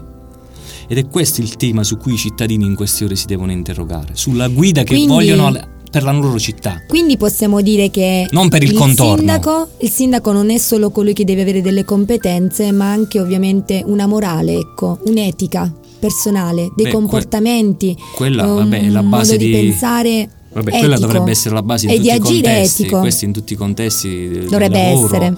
Beh, Spesso chiaro. non lo è. Mm, ma questo A poi- volte- questa è una questione di responsabilità o di indole personale, cioè eh, noi siamo cresciuti io personalmente eh, diciamo in quella che un tempo si chiamava la militanza politica, dove l'ABC che ci insegnarono era quello che le istituzioni laiche fossero sacre e in ragione di questo noi chiaramente ci siamo spesi fino fino allo stremo. Ribadisco, anche sbagliando, perché è umanamente impossibile immaginare che non si sbagli. Assolutamente. Ma non l'abbiamo mai fatto in malafede né tantomeno per un tornacorno personale. Questo sta negli Allora, atti. tocchiamo altri, lo sanno tutti. altri, altri due punti. Sì, volevo fare solo una parentesi, Sì. una, una- una una- rettifica che Sì. eh, per quanto riguarda Lino ha parlato di ambiente, ricordiamo che il signore Emilio Croce ha fatto pervenire alla cittadinanza ben un finanziamento di 300.000 euro. No, no, allora chiariamo subito anche questo perché diciamo adesso sta diventando una barzelletta. Allora, un consigliere comunale, tra l'altro un consigliere comunale, non so se lavori ancora in quel contesto, che lavora in- lavorava, adesso non so bene, in un'azienda dei rifiuti. Allora, è, è chiaro che se un commercialista eh, si occupa, eh, che ne so, di conti o ha a che fare con le dichiarazioni di redditi, può conoscere la materia o dovrebbe conoscerla. Sulla stessa stregua devo immaginare che la loro consigliere Croce, lavorando in un'azienda di rifiuti o cosa, roba del genere, ehm, eh, abbia stimolato questa iniziativa, ma va precisato che lui la stimolò l'anno precedente, così metto in fila le questioni una volta e per tutte. Noi abbiamo partecipato ad un bando successivo, ci fu una prima lettera di intenti, non c'era ancora l'allora dirigente dell'ufficio tecnico che io nominai, venne fuori una sorta di, da parte della regione, una, una lettera di intenti, cioè o meglio un avviso per cui ci si poteva proporre con delle lettere eh, per- sia per impianti di mino compostaggio che per i CCR, cioè i centri comunali di raccolta, volgarmente chiamati selo ecologica. Ci fu questa iniziativa, facemmo questa lettera senza nessun esito. In quella sede ehm, l'allora consigliere eh, Croce ci suggerì questa iniziativa, erano i primi mesi del, del mandato o comunque eh, un annetto, adesso non ricordo bene, andrei a ritrovare le date per una questione sempre di precisione che non, non mi manca mai. Stop, finisce là. Poi è uscito un bando pubblico che conoscevano tutti, tutti i comuni che non ancora erano dispo- a disposizione di selo ecologica e noi ci siamo candidati. Abbiamo condiviso il percorso all'interno della maggioranza. Il tecnico eh, dell'ufficio tecnico ha presentato il progetto e di tanto in tanto ci aggiornavamo sullo stato del progetto perché si è avvalso anche di tecnici esterni eh, che avevano esperienza in questo senso. La regione ci ha risposto, poi ci ha chiesto delle integrazioni che noi abbiamo fornito e la regione tecnicamente e burocraticamente ci ha riconosciuto queste risorse, perché io insieme col dirigente dell'ufficio tecnico, quando ci spostavamo su Bari, io e i miei assessori in ragione magari delle opportunità da cogliere, più di una volta siamo stati anche al settore ambiente, non solo per questo, ma anche per quel milione e 044 mila di finanziamento che abbiamo intercettato per la messa in sicurezza e la caratterizzazione dell'ex discarica comunale di Resicata, oppure quando abbiamo fatto per i 50.000 euro di finanziamento per la lotta all'amianto, o i 50.000 per la caratterizzazione e l'abbandono dei rifiuti nelle strade extraurbane, questo per parlare solo del settore ambiente, perché una delle cose, ma finisco su questo e poi vado oltre, per cui se un consigliere comunale è propositivo ha fatto semplicemente il suo dovere, ha fatto semplicemente il suo dovere, null'altro, perché sono gli organi tecnici e di governo che si occupano di tutto il resto. Ben venga che i consiglieri comunali facciano proposte costruttive. Allora spero una volta e per tutte di aver raccontato la cronaca delle questioni. E racconto, diciamo, la cronaca, lo dico simpaticamente, perché non mi voglio attardare quindi, sul resto. Eh, perfetto, chiudiamo, parliamo di un argomento insomma piuttosto... Voglio fare solo un passaggio, Prego. me lo deve consentire, Sì. eh, perché forse ho mancato di farlo nel corso dei miei comizi, perché ho fatto dei comizi piuttosto eh, lunghi, ma perché meticolosi dal mio punto di vista. Un altro delle- dei pregiudizi che hanno messo in campo è il tema dei finanziamenti intercettati o non intercettati.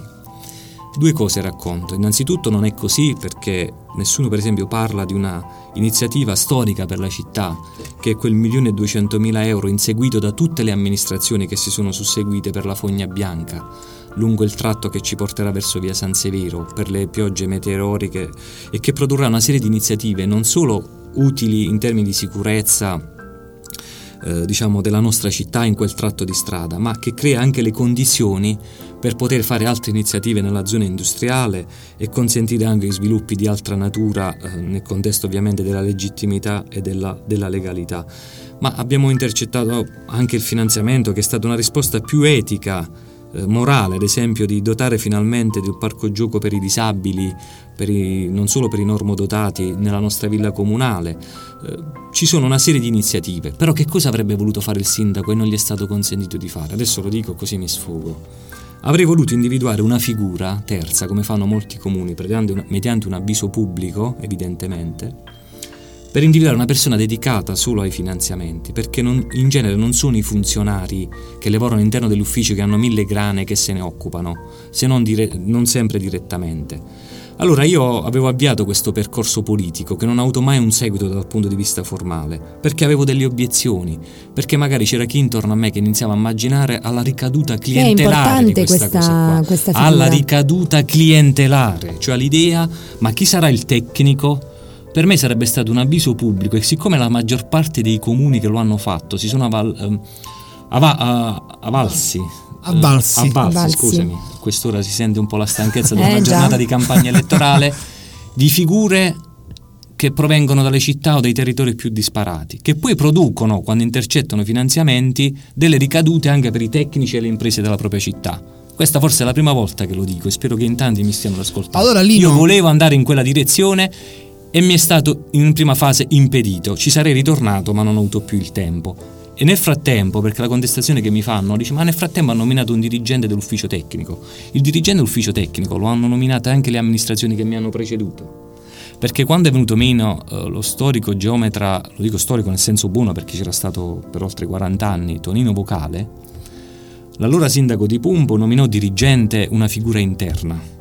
Costanzo Di Orio nominò un tecnico esterno che veniva da un altro comune, esattamente come ho fatto io con un 110. Così ho fatto anch'io, quindi non ho fatto nulla di differente rispetto a chi mi ha preceduto.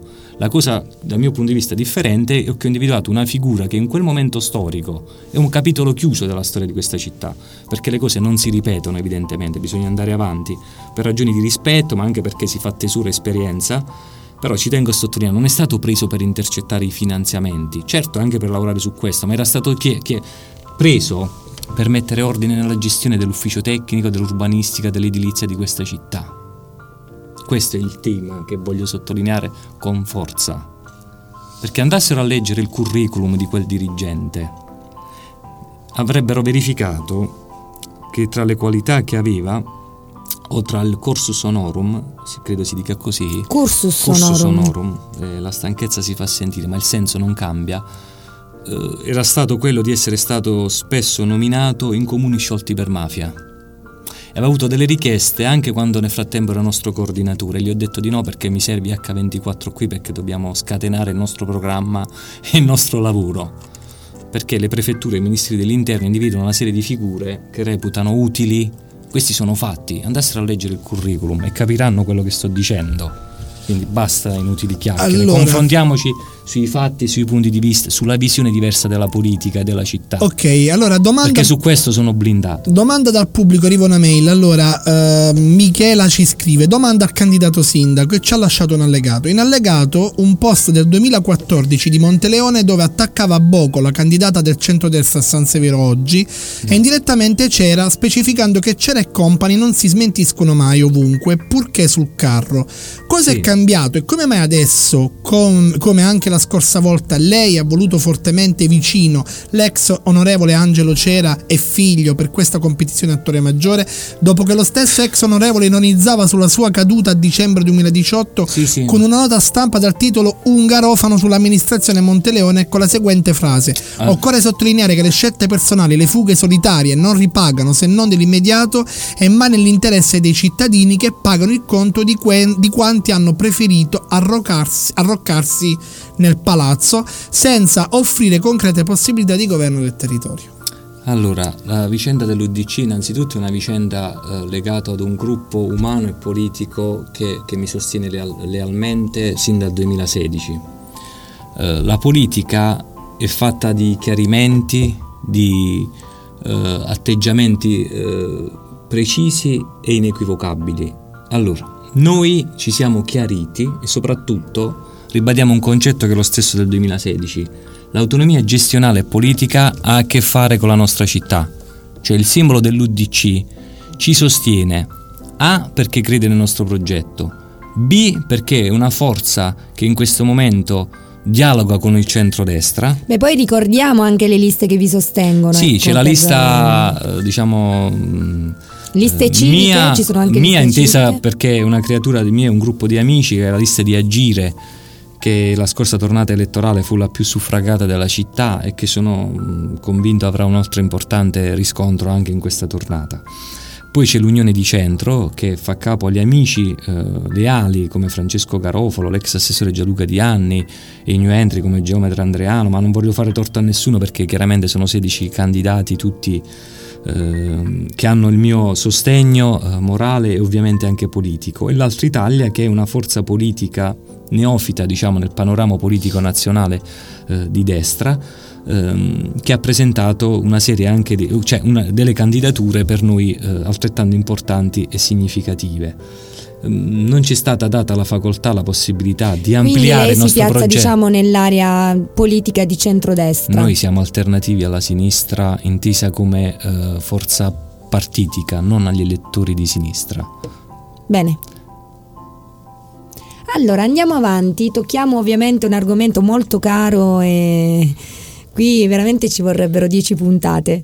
Sì. La sicurezza. Eh, sì. La sicurezza e purtroppo anche quella che è la criminalità?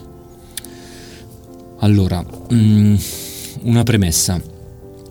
Il, nella riforma diciamo, dell'ordinamento nazionale, tutte quelle che ne sono eh, i vari decreti attuativi, chi più ne ha più ne metta, il ruolo del sindaco eh, è, particolarmente delicato, no? lo sanno, è autorità di pubblica sicurezza, è autorità in materia sanitaria, l'autorità sotto diversi profili. Poi però al sindaco di turno gli dovresti dare anche le risorse umane ed economiche per far fronte evidentemente a queste responsabilità. Lo dico sorridendo perché quasi mai poi i sindaci, soprattutto nei comuni medio-piccoli, hanno questa, questo potenziale. Allora, mh, il tema della sicurezza mh, è un tema appunto avvertito dalla popolazione, ci mancherebbe, sì ma che non va neanche eh, eccessivamente estremizzato o strumentalizzato. Provo a essere anche qui sintetico perché l'ho rappresentato già nella presentazione del mio programma. Noi quando guardiamo alla sicurezza puntiamo solo all'aspetto ultimo, alla punta dell'iceberg, che è quello della repressione, che quando è necessaria è doverosa, oltremodo, ci mancherebbe. Eh, ma poi c'è una parte più significativa che è quella classica della prevenzione. E la prevenzione si fa investendo sul tessuto, sul tessuto sociale. Se questa città avesse o conservasse un tessuto sociale sano, sicuramente riduce i margini di comportamenti eh, criminosi o comunque comportamenti meno, ehm, meno civili, ecco, usa un termine magari un po' più... più e lei pensa di mettere in atto, eventualmente se dovesse essere sì. rieletto sindaco di questa cittadina, appunto delle, delle iniziative di, eh, di sensibilizzazione circa appunto la legalità? Allora, l'ho già fatto e dobbiamo continuare lungo quella direzione. Perché un sindaco che eh, sensibilizza le altre istituzioni quotidianamente Ehm, perché dovrebbe essere scontato, ma scontato non è perché ogni istituzione soffre le proprie carenze in un territorio delicato evidentemente. Basti pensare che il commissariato di polizia di San Severo copre una vastità di comuni per cui è inverosimile immaginare una presenza. È già solo San presenza. Severo è un territorio delicatissimo. su questo non mi voglio attardare perché già in passato è stato strumentalizzato quello che di buono invece stavo dicendo, ma andiamo avanti. Uh, Beh, è chiaro, siamo in un contesto molto delicato e quindi soffriamo determinate presenze. Poi c'è anche il tema autoctono che non sfugge mai, ma il tema è un altro. Ehm, mm, stavo dicendo, sensibilizzare le istituzioni quotidianamente nella possibilità di controllare o prevenire delle iniziative sul territorio, perché è chiaro che noi non possiamo fare le guardie, non è richiesto fare questo al sindaco di turno provare a fare dei controlli integrati tra polizia locale e forze dell'ordine che aveva un duplice scopo, quello di ampliare gli, gli spazi di controllo, ma quello soprattutto di dire ai cittadini fidatevi delle istituzioni, a cominciare dalla polizia locale, dal sindaco di turno, abbiate fiducia nella collaborazione, perché attraverso la collaborazione di tutti si può arrivare a degli obiettivi certamente più significativi. Eh, c'è il tema certamente della videosorveglianza, anche lì eh, noi ci ritroviamo un impianto di videosorveglianza realizzato prima della mia elezione che ha presentato, guardi, quando siamo arrivati non era funzionante. Ci abbiamo messo oltre un anno per metterlo in azione, tra difficoltà economiche, tecniche, procedurali. Oggi non so quante ne funzionino, sicuramente ce ne sono alcune che non funzionano avevamo attivato Forse anche nei procedimenti, ma questo io adesso non lo so, a quest'ora non, non posso saperlo.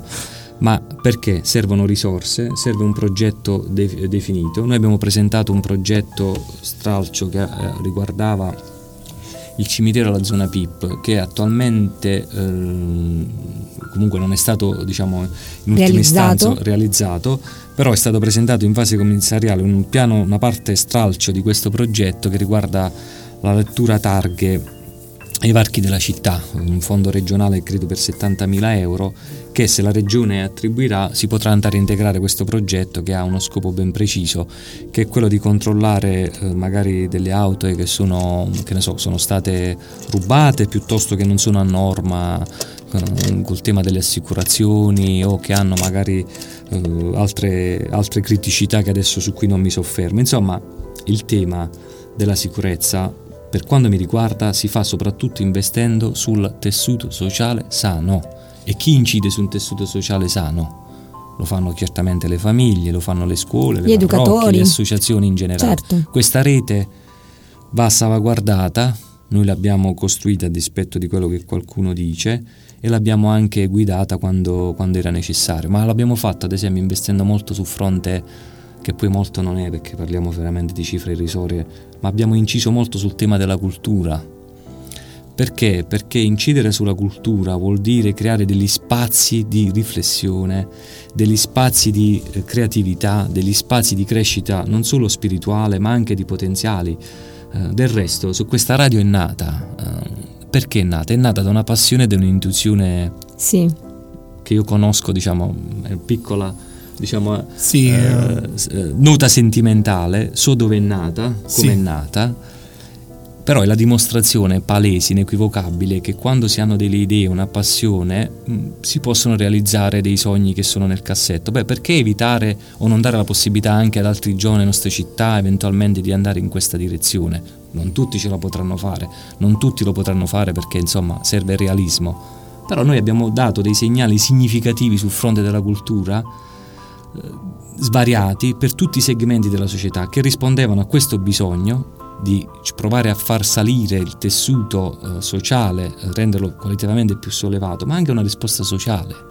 Di giustizia C'è sociale. stata questa risposta? Sì, c'è stata, sta, sta nelle foto, quale- sta no, nelle dico, iniziative, ma, nei ehm, verbali. nelle- No, dico questa risposta del tessuto sociale c'è stata, in quale contesto ad esempio l'ha visto più ad esempio ehm, dalle scuole piuttosto che dalle associazioni, Bah, piuttosto eh, che dalle sono, famiglie? Ci sono diversi settori, certamente le scuole abbiamo avuto Le una chiese, le interlocuzione parrocchie. con, le- con le- con la scuola abbiamo avuto delle ottime interlocuzioni. Eh, fatto salvo quelle classiche no, per cui c'è bisogno sempre di più soldi per le scuole, per, eh, per le piccole manutenzioni piuttosto che per le cose più grandi, ma quello si sa, è un problema serio che non, va, sottovaluta- non va sottovalutato, ma su cui chiaramente si fa fatica per ragioni facilmente intuibili. La relazione, mh, guardi, io potrei rappresentare un paio di esempi su tutti che mi vengono in mente. Una delle cose che mi ha più emozionato e mi ha reso soddisfatto come sindaco, quando sono stato chiamato a fare, noi abbiamo avuto la, la, la, la, la nomina, il riconoscimento dal Ministero dei Beni Culturali di città che legge. Mm, È una denominazione importante per la nostra Sì. comunità che prima non ha mai avuto, evidentemente, a proposito di potenziali o risultati che abbiamo avuto in poco tempo. In che una- cosa consiste? Lo vuole spiegare questa- Beh, questo eh, riconoscimento? Il riconoscimento di una città che legge ehm, sostanzialmente vuol significare da un punto di vista etico-morale che è una città che fa cultura e che stimola la cultura, dall'altro dà la possibilità a questo brand di entrare in un circuito e magari presentare dei finanziamenti al Ministero volti a migliorare, a intensificare la lettura per le scuole, nella biblioteca, a fare iniziative di vario genere afferenti alla socia- socialità e al tema quindi della cultura.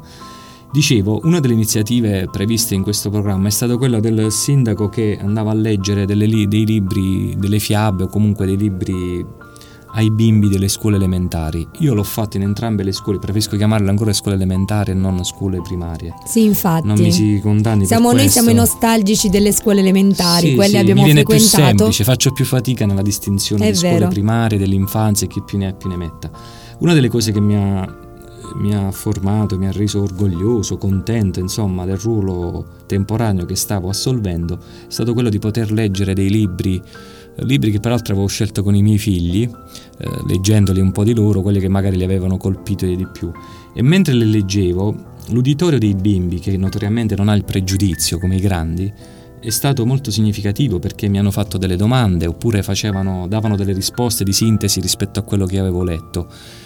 Ed è stato emotivamente importante. Mi ricordo addirittura che un giorno all'Emilio Ricci, lo possono testimoniare anche gli insegnanti, mm, mi stava venendo da piangere perché c'era un passaggio legato al tema delle mamme, vabbè perché io purtroppo durante il mio primo anno di mandato di sindaco ho perso mia madre, quindi diciamo in tutta quella, in quella, in quella vicenda eh, è una delle cose più significative che mi hanno colpito. E ho capito che c'è speranza, ma non è l'unico caso, pensiamo alle associazioni, eh, Don Tommaso Leccisotti con la rivitalizzazione costante de- del corteo storico, pensiamo all'associazione Borgo Antico che negli ultimi anni ha dato molto e tanto al centro storico della nostra città, che addirittura ha istituito un premio per gli studenti ma potrei citarne il ruolo delle parrocchie, tutte le volte che ce n'è stata la possibilità, mi è stata data la facoltà, sono stato Quindi vicino concretamente, esempio, ma poi sicuramente farò torto a qualcuno Sì. e mi dispiacerebbe. No, no, dico, ma possiamo mm, dire che il tessuto sociale si costruisce con le nuove generazioni?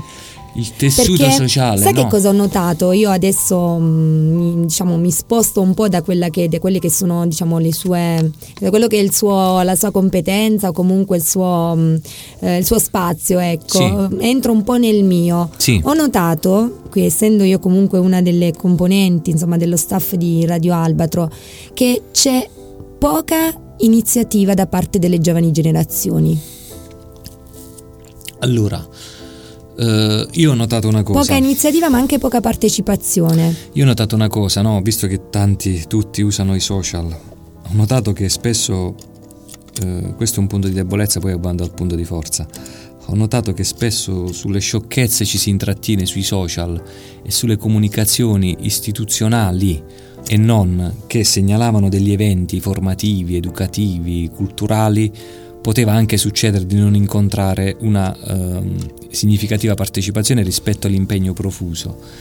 E questo diciamo fa parte un po' delle caratteristiche magari dei giovani, lo siamo stati anche noi dei nostri comuni, per cui ci piangiamo sempre addosso, ci lamentiamo, non c'è mai niente, non si fa mai nulla, in realtà poi non è così. Beh, forse magari mh, sia io che lì apparteniamo diciamo, anche una, ad una generazione diciamo un po' più attiva. Eh, per quanto sì, riguarda allora, io, insomma io ricordo vabbè, insomma, i miei tempi eh, comunque si facevano ancora manifestazioni anche a livello insomma, scolastico, manifestazioni contro comunque problematiche riguardanti la scuola, eccetera. Sì, vabbè, il tema Oggi, delle manifestazioni insomma, era un mm, tema... Però era sentito. Sì, era sentito, vabbè, a volte era utilizzato anche Perdonatemi, per, per fare... Sì. Perdonatemi, vi devo interrompere riaprendo una parentesi perché mi arrivano i messaggi anche un po' in ritardo. Sì.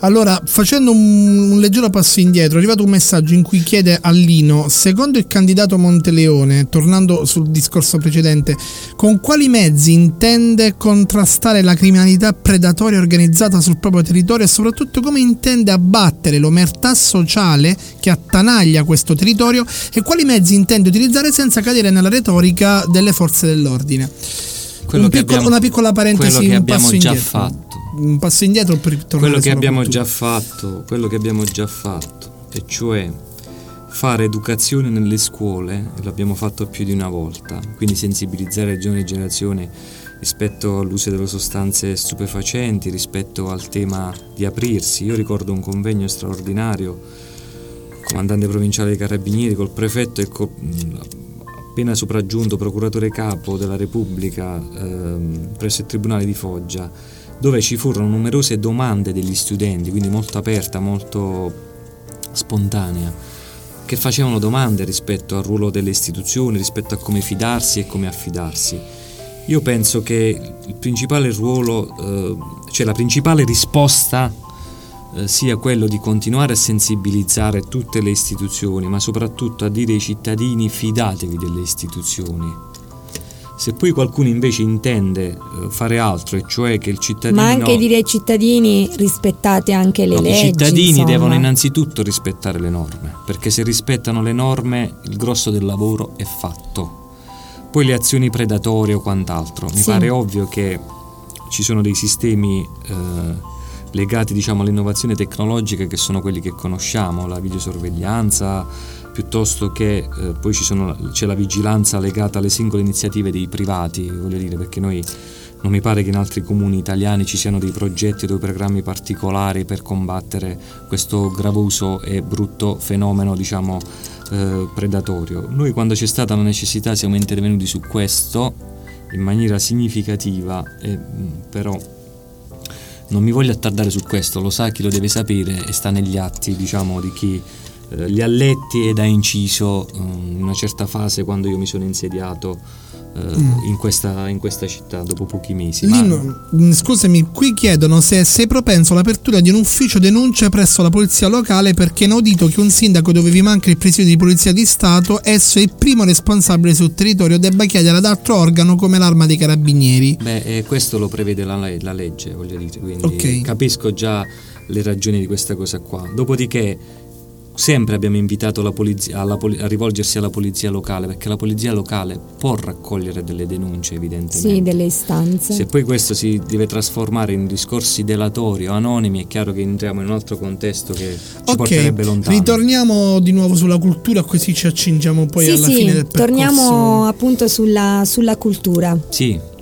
Come intende ovviamente sostenere la cultura? Sì, perché la... voglio dirlo insomma apertamente, io non sono di Torre Maggiore, però ho notato che Torre Maggiore davvero ha un tessuto culturale ben, ben fornito, ecco, anche delle, delle, delle risorse umane eh, che possono alimentare questo tessuto culturale. Beh sì sì, senz'altro. Eh, sia private diciamo sia beh, pubbliche ovviamente. La, la rete è fondamentale, quella che ho sempre definito, non io ma che ho sposato da un punto di vista ideale che è quella della sussidiarietà, cioè che i corpi intermedi, le realtà del territorio collaborino eh, con le istituzioni. L'istituzione dà gli indirizzi oppure si coordina con le realtà del posto Io credo che il tema cultura, per le ragioni che ho detto, che risponde a un obiettivo di sicurezza, di rendere il tessuto sociale più sano, addirittura di giustizia sociale per consentire, lo dicevo all'inizio, ai ragazzi magari che non hanno avuto la facoltà o la possibilità economica di partecipare a dei concerti che sono sparsi in giro per l'Italia. Noi abbiamo fatto delle iniziative significative, ma di vario genere, abbiamo, risvol- abbiamo parlato e fatto iniziative che hanno a che fare ad esempio con personaggi storici della nostra città. Eh, abbiamo provato a valorizzare sempre di più il ruolo sotto diverse sfaccettature perché volevamo renderlo più dinamico, più interessante culturalmente di Sacco e Banzetti, essere sulle pagine di cultura con i nostri eventi di Repubblica, del Corriere della Sera, rilasciare interviste a Radio Rai sugli eventi organizzati per esempio attorno a Sacco e Banzetti, non è stata una cosa banale per la nostra città dal nostro punto di vista Mm. Nemmeno a Radio Albatro. Pa- parla- parlare. Ognuno fa errori, si migliora sì, evidentemente, sì, siamo qui per questo. È vero. E, ehm, oppure pensò al generale Lippi che l'ostracismo ideologico eh, aveva impedito di costruire una memoria, eh, è stata intitolata una strada periferica della città e nulla di più in 60 anni e noi nel sessantesimo anniversario della sua dipartita, perché pochi sapevano che era stato un trasvolatore famoso e importante insieme con Italo Balbo eh, della trasvolata transoceanica che ha creato, che è ancora la rotta commerciale che viene utilizzata dall'Europa per andare verso il Nord America.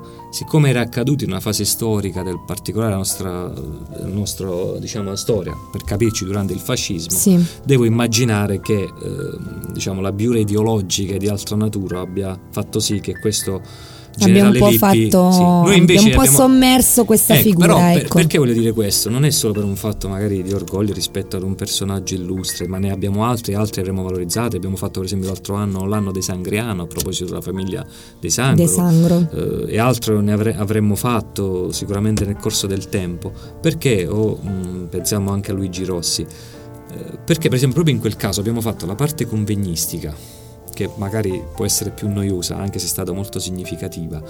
Addirittura venne il figlio di un trasvolatore, perché c'è un'associazione ancora a Roma, dei figli di quei trasvolatori, definiamoli reduci di quelle, di quelle di altre iniziative. Il caso ha voluto che lo incontrammo, un, un dirigente del ministero che venne qui, che incontrai per ragioni legate ad un finanziamento e parlando del più e del meno mi disse che era appunto la sua famiglia, lui mi chiese di Lippi, così così, di lì nacque quell'idea di fare questo convegno. Quindi c'era il tema convegno, il tema per molti giorni di una mostra permanente per le scuole e per i cittadini che ha avuto un importante successo e riscontro, un momento definiamo culturale ma anche ideale, quando la domenica mattina tre aerei hanno sorvolato ripetutamente la nostra città eh, lungo e largo, ci sono le foto e vi- il video, ma perché questo? Per il desiderio di fare delle cose belle, delle cose aperte, delle cose fatemelo dire, anche differenti rispetto alla mediocrità che spesso di cui siamo, siamo circondati. Allora chi ha una, un ruolo di guida rischia, rischia, ci, ci mancherebbe, eh, però deve spingere a tenere l'asticella sempre più alta, sì. se vuole guidare, altrimenti non può guidare, si deve semplicemente, come dire, mettere lì eh, ad essere un rappresentante, un prestanome di, di percorsi che non che non portano poi risultati concreti alla città. Roberta, Condivido. ci fermiamo due minuti, diamo un po' di, di aria a Lino, prendiamo sì. un po' di tempo sì. noi e torniamo fra due minuti, tempo di una canzone e così ci accingiamo anche a chiudere l'ospitata. A chiudere sì, l'ospitata. Ok, a tra poco. Ho visto un re. Se la scusa? Ho visto un re. Ah, beh, sì, beh. Un re che piangeva seduto sulla sella, piangeva tante lacrime. Ma tante che bagnava anche il cavallo. Povero re.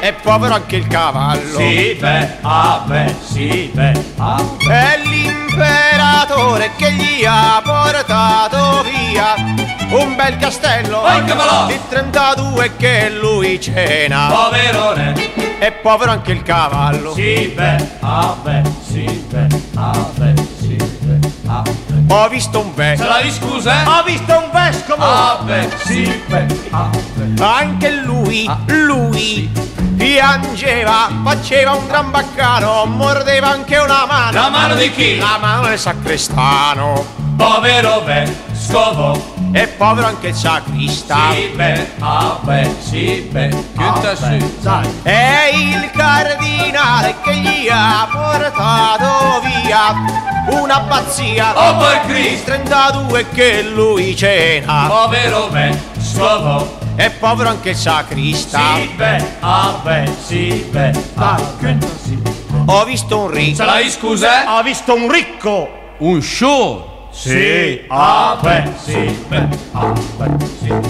Il tapino lacrimava su un calice di vino ed ogni go, ed ogni goccia andava diretto al vino. Sì che tutto l'annacquava. Povertà P. E povero anche il P. Sì, sì, beh, ah, sì.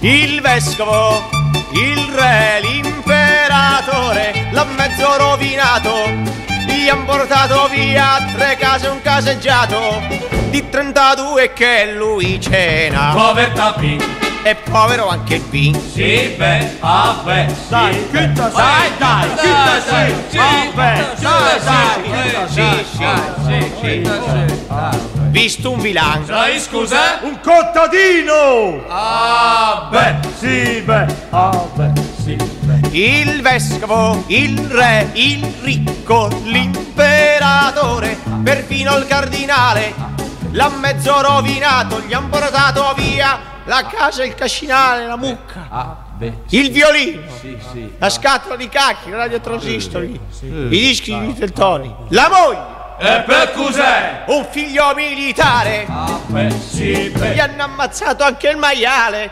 Poi il Purcell. nel senso del maiale. Sì, beh, ah, beh, sì. Ma lui no, lui non piangeva, anzi ridacchiava. Ah, ah, ah. Ma Salerma? No, il fatto è che noi Milan, Noi Milan. E sempre allegri bisogna stare, che il nostro piangere fa male al re, fa male al ricco e al cardinale, diventano tristi se noi piangiamo. E sempre allegri bisogna stare, che il nostro piangere fa male al re, fa male al ricco e al cardinale, diventano tristi se noi piangiamo. Beh! Siamo sempre in diretta qui su Radio Albatro con Lista Civica Radio Albatro. Il nostro ospite è il dottor Pasquale Monteleone, Lino. Fine serata. eh, sì. Ormai è cotto. Beh, ma noi diciamo istituzionalmente lo dobbiamo presentare come il dottor Pasquale Monteleone, Sì, sì, chiaro? sì, anche se tutti lo conoscono come Lino ormai. Lino, Sì. stiamo, diciamo, ci stiamo accingendo ovviamente alla fine. Io, ehm, questo è un mio parere personalissimo, insomma, cioè con te si potrebbero fare 10 puntate. Addirittura, mi trovo un sì, nuovo perché hai, hai No, è che a Luna una- ho da fare poi. eh, Ah, tu hai da fare a No, io a Luna. quell'ora in genere Sì. dormo. Quindi. No, Eh, devo beh, far uscire ancora il cane e c'è Nella che mi aspetta con il cornetto. Quindi. Eh, salutiamo Nella. Salutiamo Nella che ti sta ascoltando. Grazie, ricambio i saluti. Il tema del Ehm. cane sei molto coraggioso. Io non ce la farei a portare un cane in giro. Rispetto chi lo fa, ma io non ce la farei. Eh Sì, perché ha una capacità comunque dialettica notevole. Questo lo devo dire. Allora, ehm, ecco, eh, ci accingiamo verso la fine e la domanda è questa. Sì. Perché i suoi concittadini, perché i tuoi concittadini dovrebbero eh, ridarti la fiducia, ecco, Sì, è una domanda. ridarti la loro fiducia? Una domanda importante. Ci sono, Ci sono molti che sono sfiduciati, eh, te lo dico. Sì, sì, insomma, è allora giusto io- che tu lo sappia. Eh. Sì, c'è una parte Uno dei sfiduciata e... Una delle cose che mi hanno preoccupato, non rispetto al consenso personale, che onestamente eh, vivo con umiltà ma anche con cauto ottimismo, ma non è questo il tema che mi interessa in questo momento. Una delle cose che mi preoccupano e che mi hanno preoccupato, e l'ho detto nel mio comizio della vigilia di Natale quando spiegai quanto era accaduto eh, per le note vicende, è che quel mm, quella iniziativa avrebbe creato ulteriore clima di sfiducia e di insoddisfazione in città nei confronti della politica e delle istituzioni. Perché poi c'è un caso tutto specifico nella nostra città che all'inizio di questa trasmissione l'ultima conduttrice ha messo in campo, tant'è che siamo stati chiamati città mangia sindaco, mm, ricordo bene questa frase eh, diciamo di un noto eh, eh, quotidiano online. Eh, sì. Dicevo, questa iniziativa eh, ha generato ulteriore insoddisfazione ma soprattutto un clima di sfiducia. E girando per le case, parlando con le persone, eh, è uno dei temi che sono emersi sono emersi per cui dice ehm, come facciamo a fidarci, che, che, ci conviene andare ancora a votare se poi alla fine la giostra è sempre la stessa, se qualcuno decide per tutti, questa è una frase che mi è tornata frequentemente, potrei citare decine e decine di prove, io e i miei amici, i collaboratori che ringrazio, non solo i candidati, voglio spendere pochi secondi, non solo i candidati che chiaramente ci hanno messo la faccia eh, direttamente, ma anche tutto un circuito di amici che ci aiutano, che fanno il porta a porta con noi, che, che mi organizzano. Uh... Beh, vogliamo dire che è sempre lodevole colui che si candida o colei che si candida, perché comunque ci mette la propria faccia, in questa, in questa fase le proprie energie comunque no, no, in un è, progetto comune. È un atto eroico, Quindi non diversamente da candidarsi. comunque a tutti i candidati. Sì, sì, assolutamente. È un momento di democrazia eh, di democrazia eh, straordinario. Eppure dicevo, quindi tornando alle ragioni per cui eh, abbiamo notato questo clima di sfiducia e eh, che appunto non è legato poi alla persona, ma a quello che accade e che è accaduto negli ultimi anni nella nostra città. Ecco, noi le motivazioni per cui chiediamo il consenso intorno alla mia persona e al progetto che mi sostiene sono quelli di darci la facoltà da un lato di riprendere un cammino interrotto, oggettivamente interrotto, e quindi portare a termine quello che avevamo eh, in mente di fare secondo una visione politica eh, diciamo della nostra comunità della nostra città, a maggior ragione oggi con maggiore esperienza che ci insegnerà sicuramente a muoverci magari con maggiore duttilità eh, con un atteggiamento per quanto possibile eh, differente, fermo restando che la struttura resta sempre naturalmente la stessa perché ognuno di noi è fatto a modo suo, viva Dio. C'è quindi il tema di riprendere un cammino interrotto eh, perché ho sentito tantissimi cittadini dire un sindaco si giudica alla luce della fine di un mandato, non un percorso interrotto, non possiamo tirare un bilancio e quindi Molti ci ridaranno, sono convinto, fiducia perché vogliono, vogliono questo. Vogliono comprendere appunto sì, fino in fondo cosa vagliamo. Fondo cosa, cosa sì. vagliamo. E poi perché mh, io credo che la nostra comunità fosse in buone mani. Cioè, eh, io ho usato, no, l'ho spiegato all'inizio della mia campagna elettorale, il mio manifesto che ha fatto tanto parlare in città di alle vele con la barchetta tra le mani. L'ho spiegato qui in pochi secondi, vi rubo ho utilizzato la barchetta perché la nostra è una piccola comunità, a dispetto magari delle navi da crociera delle grandi città.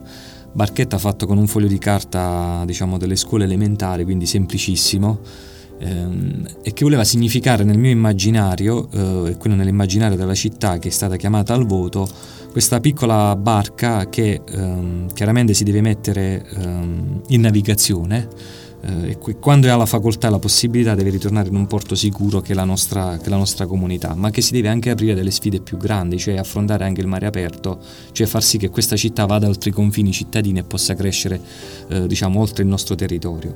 E l'ho messa eh, ovviamente in questo caso nelle mie mani perché va custodita, va eh, preservata va conservata. Infatti io mm, rifuggo dal concetto di cambiamento che spesso si parla in campagne elettorali. Io ho usato i termini invece di preservare, conservare, migliorare e come ho detto l'altra sera recuperare il buonsenso che spesso manca in politica come nella società civile. E allora questa barchetta tra le mani, tra le nostre mani, tra le mie mani, ehm, voglio dire alla città, eh, questa barchetta può navigare può navigare con il contributo di tutti in, mani appunto sicure e, e serene. E poi perché sono appassionato, lo sanno anche i miei avversari politici, come avrebbe detto in un vecchio gergo politico i cortesi avversari politici, sanno che sono un appassionato di questa cosa, perché se non ci fosse la passione probabilmente mh, mm, non ne varrebbe fino in fondo la pena, perché ti priva di tante altre facoltà, libertà, eh, risorse, chi più ne ha più ne metta, perché ovviamente se vai con lo scopo di guidare una città e di farlo in maniera lecita, evidentemente non, non puoi non avrai altri, eh, altri, altri sbocchi. Quindi chiedo di, di, darci fiducia per queste ragioni, perché siamo appassionati e lo hanno capito tutti, perché vogliamo concludere un percorso che avevamo avviato e perché, ribadisco, eh, la città eh, era in mani sicure e vogliamo che continui a rimanere in mani sicure, libere e sicure. A te è stato contestato, ti faccio una domanda un po' insidiosa, un po' antipatica, a sì. te è stato contestato tanto mm, nel paese il discorso mh, per quanto riguarda lo spettacolo con sì. l'agenzia Simsalabim, sì. che è una cosa che poi scende anche poi, beh, linea personale, ma e ti è stata contestata questo? Perché questa agenzia Simsalabim da dove viene? E perché nel paese non c'erano altre agenzie che potevano organizzare spettacoli? Allora, intanto eh, non mi pare che si siano presentate altre realtà. Ma soprattutto chiedo scusa a proposito dell'argomento, quello che ti è stato contestato è anche, è anche stato diciamo un, uno sprechio secondo alcuni no. di, di, di, risorse, Guardi, di, di faccio... soldi Ed è pubblici, questo che ti ecco. ha fatto perdere il consenso, diciamo, il tuo consenso è calato anche in parte per quello, te lo dico non perché... mi risulta, Comunque, insomma, non è questo. Vabbè, eh... diciamo, io, io, ti dico quello che... diciamo, è anche la Vox allora, Populi. Questo, questo, Vox Populi questo, ecco. questo è un paese che deve guardare più avanti e non indietro, lo dico in maniera molto pratica e semplice. Eh, intanto non mi ricordo di progetti presentati e pubblicati in questa direzione, perché la cosa fondamentale è che ci si proponga quando i progetti erano credibili e sostenibili noi non avremmo certamente detto di no e non mi ricordo che altre realtà hanno presentato progetti o iniziative in questa direzione, sta agli atti, ok? Perché se non partiamo dalla realtà non ne usciamo da queste, da queste banali, secondo me, banali vicende. Il tema delle risorse. Il settore della cultura ha, dei, de, ha delle risorse molto contenute, rinvenienti da una serie di vicende del passato che non sto qui a ricordare, soprattutto a quest'ora. Allora noi che cosa abbiamo fatto? Abbiamo provato a valorizzare con le risorse che mano a mano abbiamo messo da parte e che, sanno, e che non sono state ovviamente distolte da altri fattori, perché una delle cose banali, per certi versi anche semplici, che può dire il cittadino, dice con quei soldi aggiustava la strada, la prima cosa banale che viene da pensare. In realtà il bilancio non si fa così, non è che i soldi dedicati per esempio alla cultura si possono spostare per le strade piuttosto che per il sociale, ci sono dei capitoli dedicati, delle destinazioni predefinite che impone la legge, dei tetti di spesa. Allora, innanzitutto le nostre iniziative hanno trovato il sostegno finanziario della Regione Puglia, spesso e volentieri. E questo ci ha aiutato dal punto di vista della visibilità e poi effettivamente delle risorse, perché insomma un conto è pagarle tutte tu, un conto è pagarle con un socio, passatemi questa affermazione. In secondo luogo perché sono stati presentati dei progetti nero su bianco che hanno visto la, eh, la, disponibilità e la possibilità di incontrare eh, diciamo, il nostro favore, perché non è stata l'unica. Noi abbiamo fatto tante iniziative al castello, eh, piuttosto che in altri settori, dove si sono proposti o hanno collaborato altre realtà, anche di fuori sede, perché il tema anche di autoctoni e non autoctoni. Gli autoctoni sono importanti, ma se c'è qualcuno che viene anche da fuori, immagino, che abbia delle capacità per esperienza, per storia, che possono dare un valore aggiunto, perché evidentemente dire di no? Allora mh, mm, non c'è nessun motivo, diciamo, diverso, sono molto tranquillo e sereno per cui abbiamo fatto queste iniziative che peraltro si sono rivelate veramente irrisorie anche sotto il profilo finanziario delle ricadute di chi le ha organizzate. Poi chiedete ai comitati organizzativi delle feste patronali cosa spendono per i cantanti.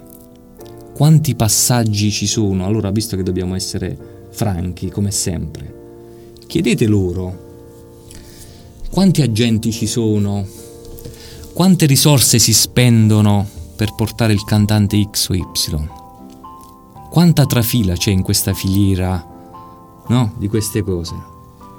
Beh, io nella mia breve esperienza ho capito che ci sono più sfaccettature e siccome io ero incentrato e puntavo sulla legalità e la legittimità e sulle risorse sempre contingentate, ho verificato sul campo, concretamente, ci sono le carte e gli atti lì, ma soprattutto c'è la mia coscienza, che eh, abbiamo costruito dei canali diretti che ci hanno fatto praticamente risparmiare tagliare sui costi e andare direttamente alla fonte per capirci al, personaggio di turno. Senza passare per il road manager della situazione. Non so neanche come si chiamano, ho rispetto di questo lavoro, ma io non ho avuto contatti né abbiamo evidentemente fatto altri tipi di iniziative.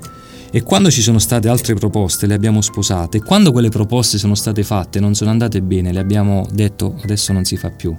Ed è inutile che faccia un esempio classico, eh, chiaro, ma molti avranno capito e non è l'unico caso a cui mi potrei rivolgere. Magari in altri comuni hanno fatto differentemente, ma a Torre Maggiore, sotto la mia guida e dei miei collaboratori, bisognava agire in questi termini, nella legittimità e nella legalità. E non basta solo l'ufficio cultura, che fa molto, ma c'è anche un indirizzo politico e non a caso io ho generato una delega che sia uh, accanto alla cultura che era quello dei grandi eventi, per portare Torre Maggiore fuori dalle classiche iniziative certamente rispettabili, ma che non ci davano quell'apertura.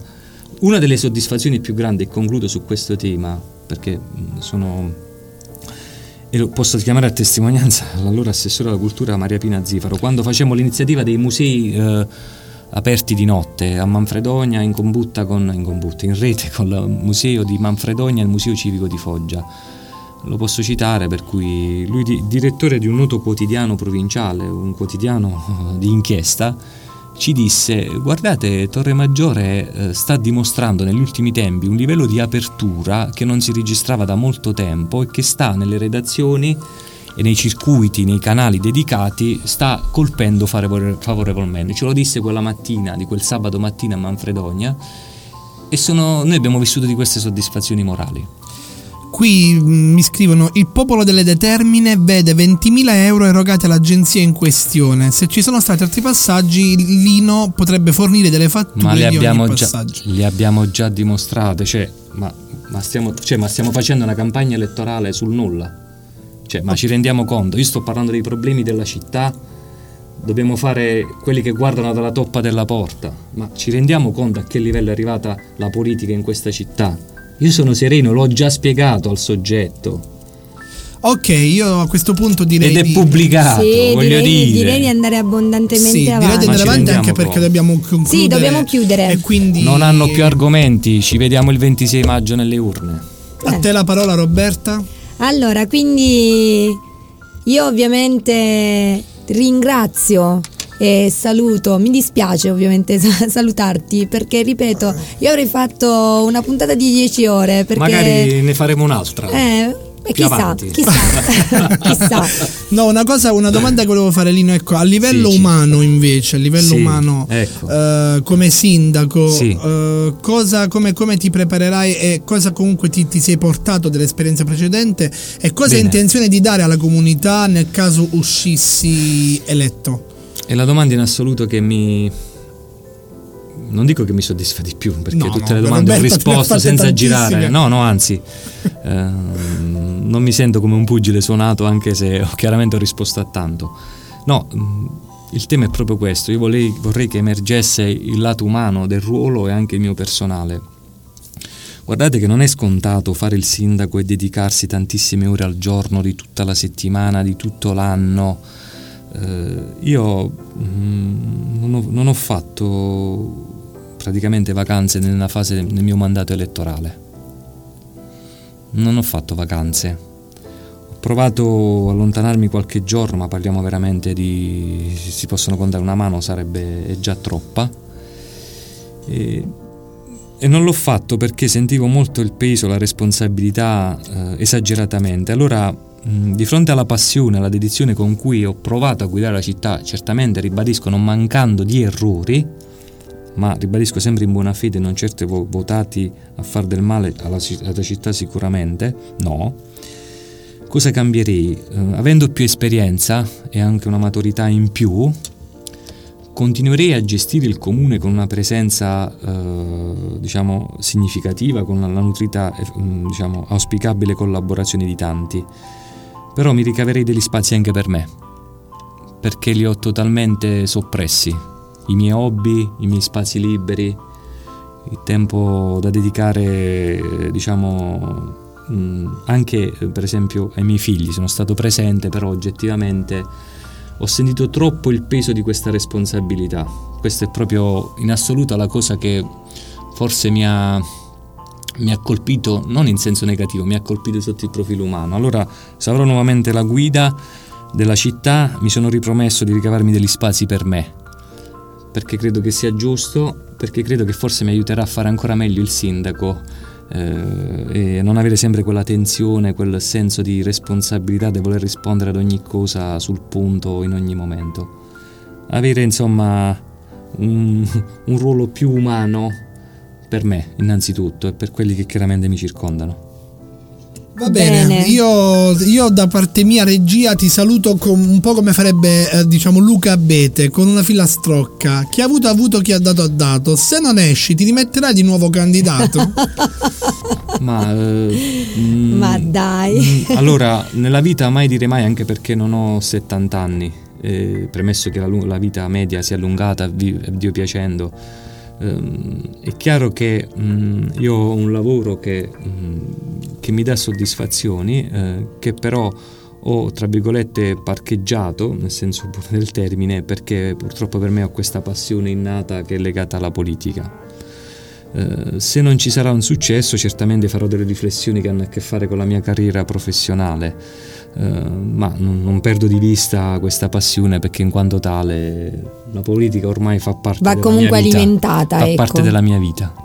Va bene, io credo che abbiamo t- detto tutto, anche sì. perché ah, poi Lino tornerebbe alle no, 4 di domani mattina. Sì. ok, va bene così, dai. Bene, allora io um, ovviamente mi accingo a chiudere questo appuntamento sì. con lista civica Radio Albatro. Saluto il, l'ospite, il dottor Pasquale Monteleone, eh, Lino, e Lino. ringraziamo insomma anche per questa cortesia. Diciamo che chi volesse Grazie. prenotare anche uno spazio Radio Albatro chiocciolgmail.com fino a venerdì siamo sempre in tempo Io fino alla mezzanotte rinnovo il ringraziamento per questo invito perché eh, ogni esperienza ci matura ci fa crescere anche quella di questa sera. Mm, io non mi sono mai tirato indietro rispetto alle cose chiaramente ragionevoli e utili innanzitutto per me per crescere io personalmente. Poi se questa sera mi auguro per voi innanzitutto, oltre che per me, tanti concittadini ci hanno ascoltato, magari si saranno fatti un'ulteriore idea di questo lino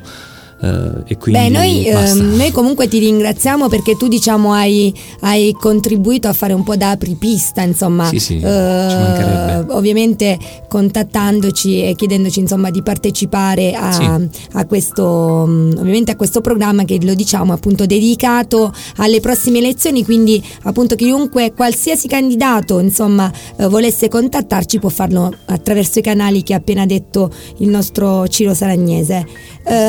Um, Assolutamente. Bene, quindi io saluto ovviamente Grazie, nuovamente e ringrazio. A voi e ai miei concittadini e agli ascoltatori in genere.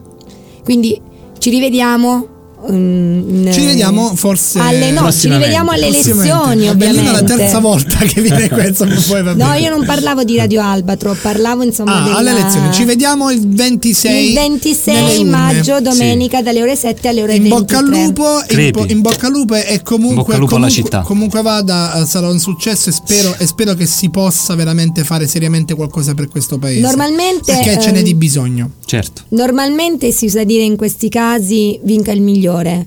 Io invece vorrei dire che vinca il più onesto. Perché esatto, sta bene. perché insomma è, attraverso l'onestà, la verità e la trasparenza il nostro motto, il, motto, il motto di, eh, di, Lista Civica Radio Albatro è la verità eh, rende liberi, giusto? Detto bene? Solo la verità rende liberi e non lo sforzo di volerlo essere. Buonanotte a tutti, grazie a Lino Monteleone, grazie a Roberta Minchillo. Grazie a Ciro Sanagnese. A, dom- a domani. Buonanotte, che Dio vi benedica a tutti. Generalmente mi ricordo una domenica di sole, una mattina molto bella, un'aria già primaverile in cui ti senti più pulito, anche la strada è più pulita, senza schiamazzi e senza suoni. Chissà perché non piove mai quando ci sono le elezioni. una curiosa sensazione che rassomiglia un po' a un esame di cui non senti la paura, ma una leggera eccitazione. E poi la gente per la strada li vedo tutti più educati, sembrano anche un po' più buoni. Ed è più bella anche la scuola quando ci sono le lezioni. Persino nei carabinieri c'è un'aria più rassicurante, ma mi ci vuole un certo sforzo per presentarmi con coraggio, c'è un gran silenzio nel mio seggio. Un senso d'ordine e di pulizia.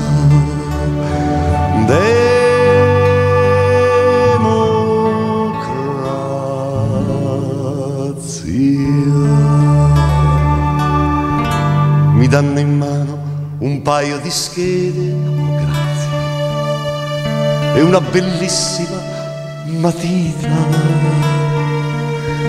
lunga, sottile, marroncina.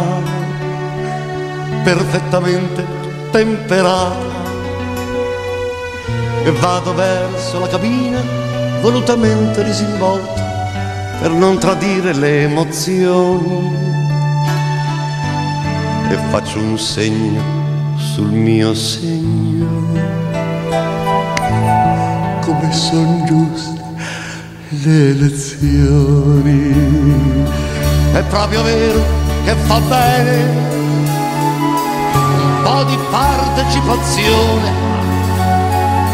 Con cura piego le due schede e guardo ancora la matita così perfetta e temperata.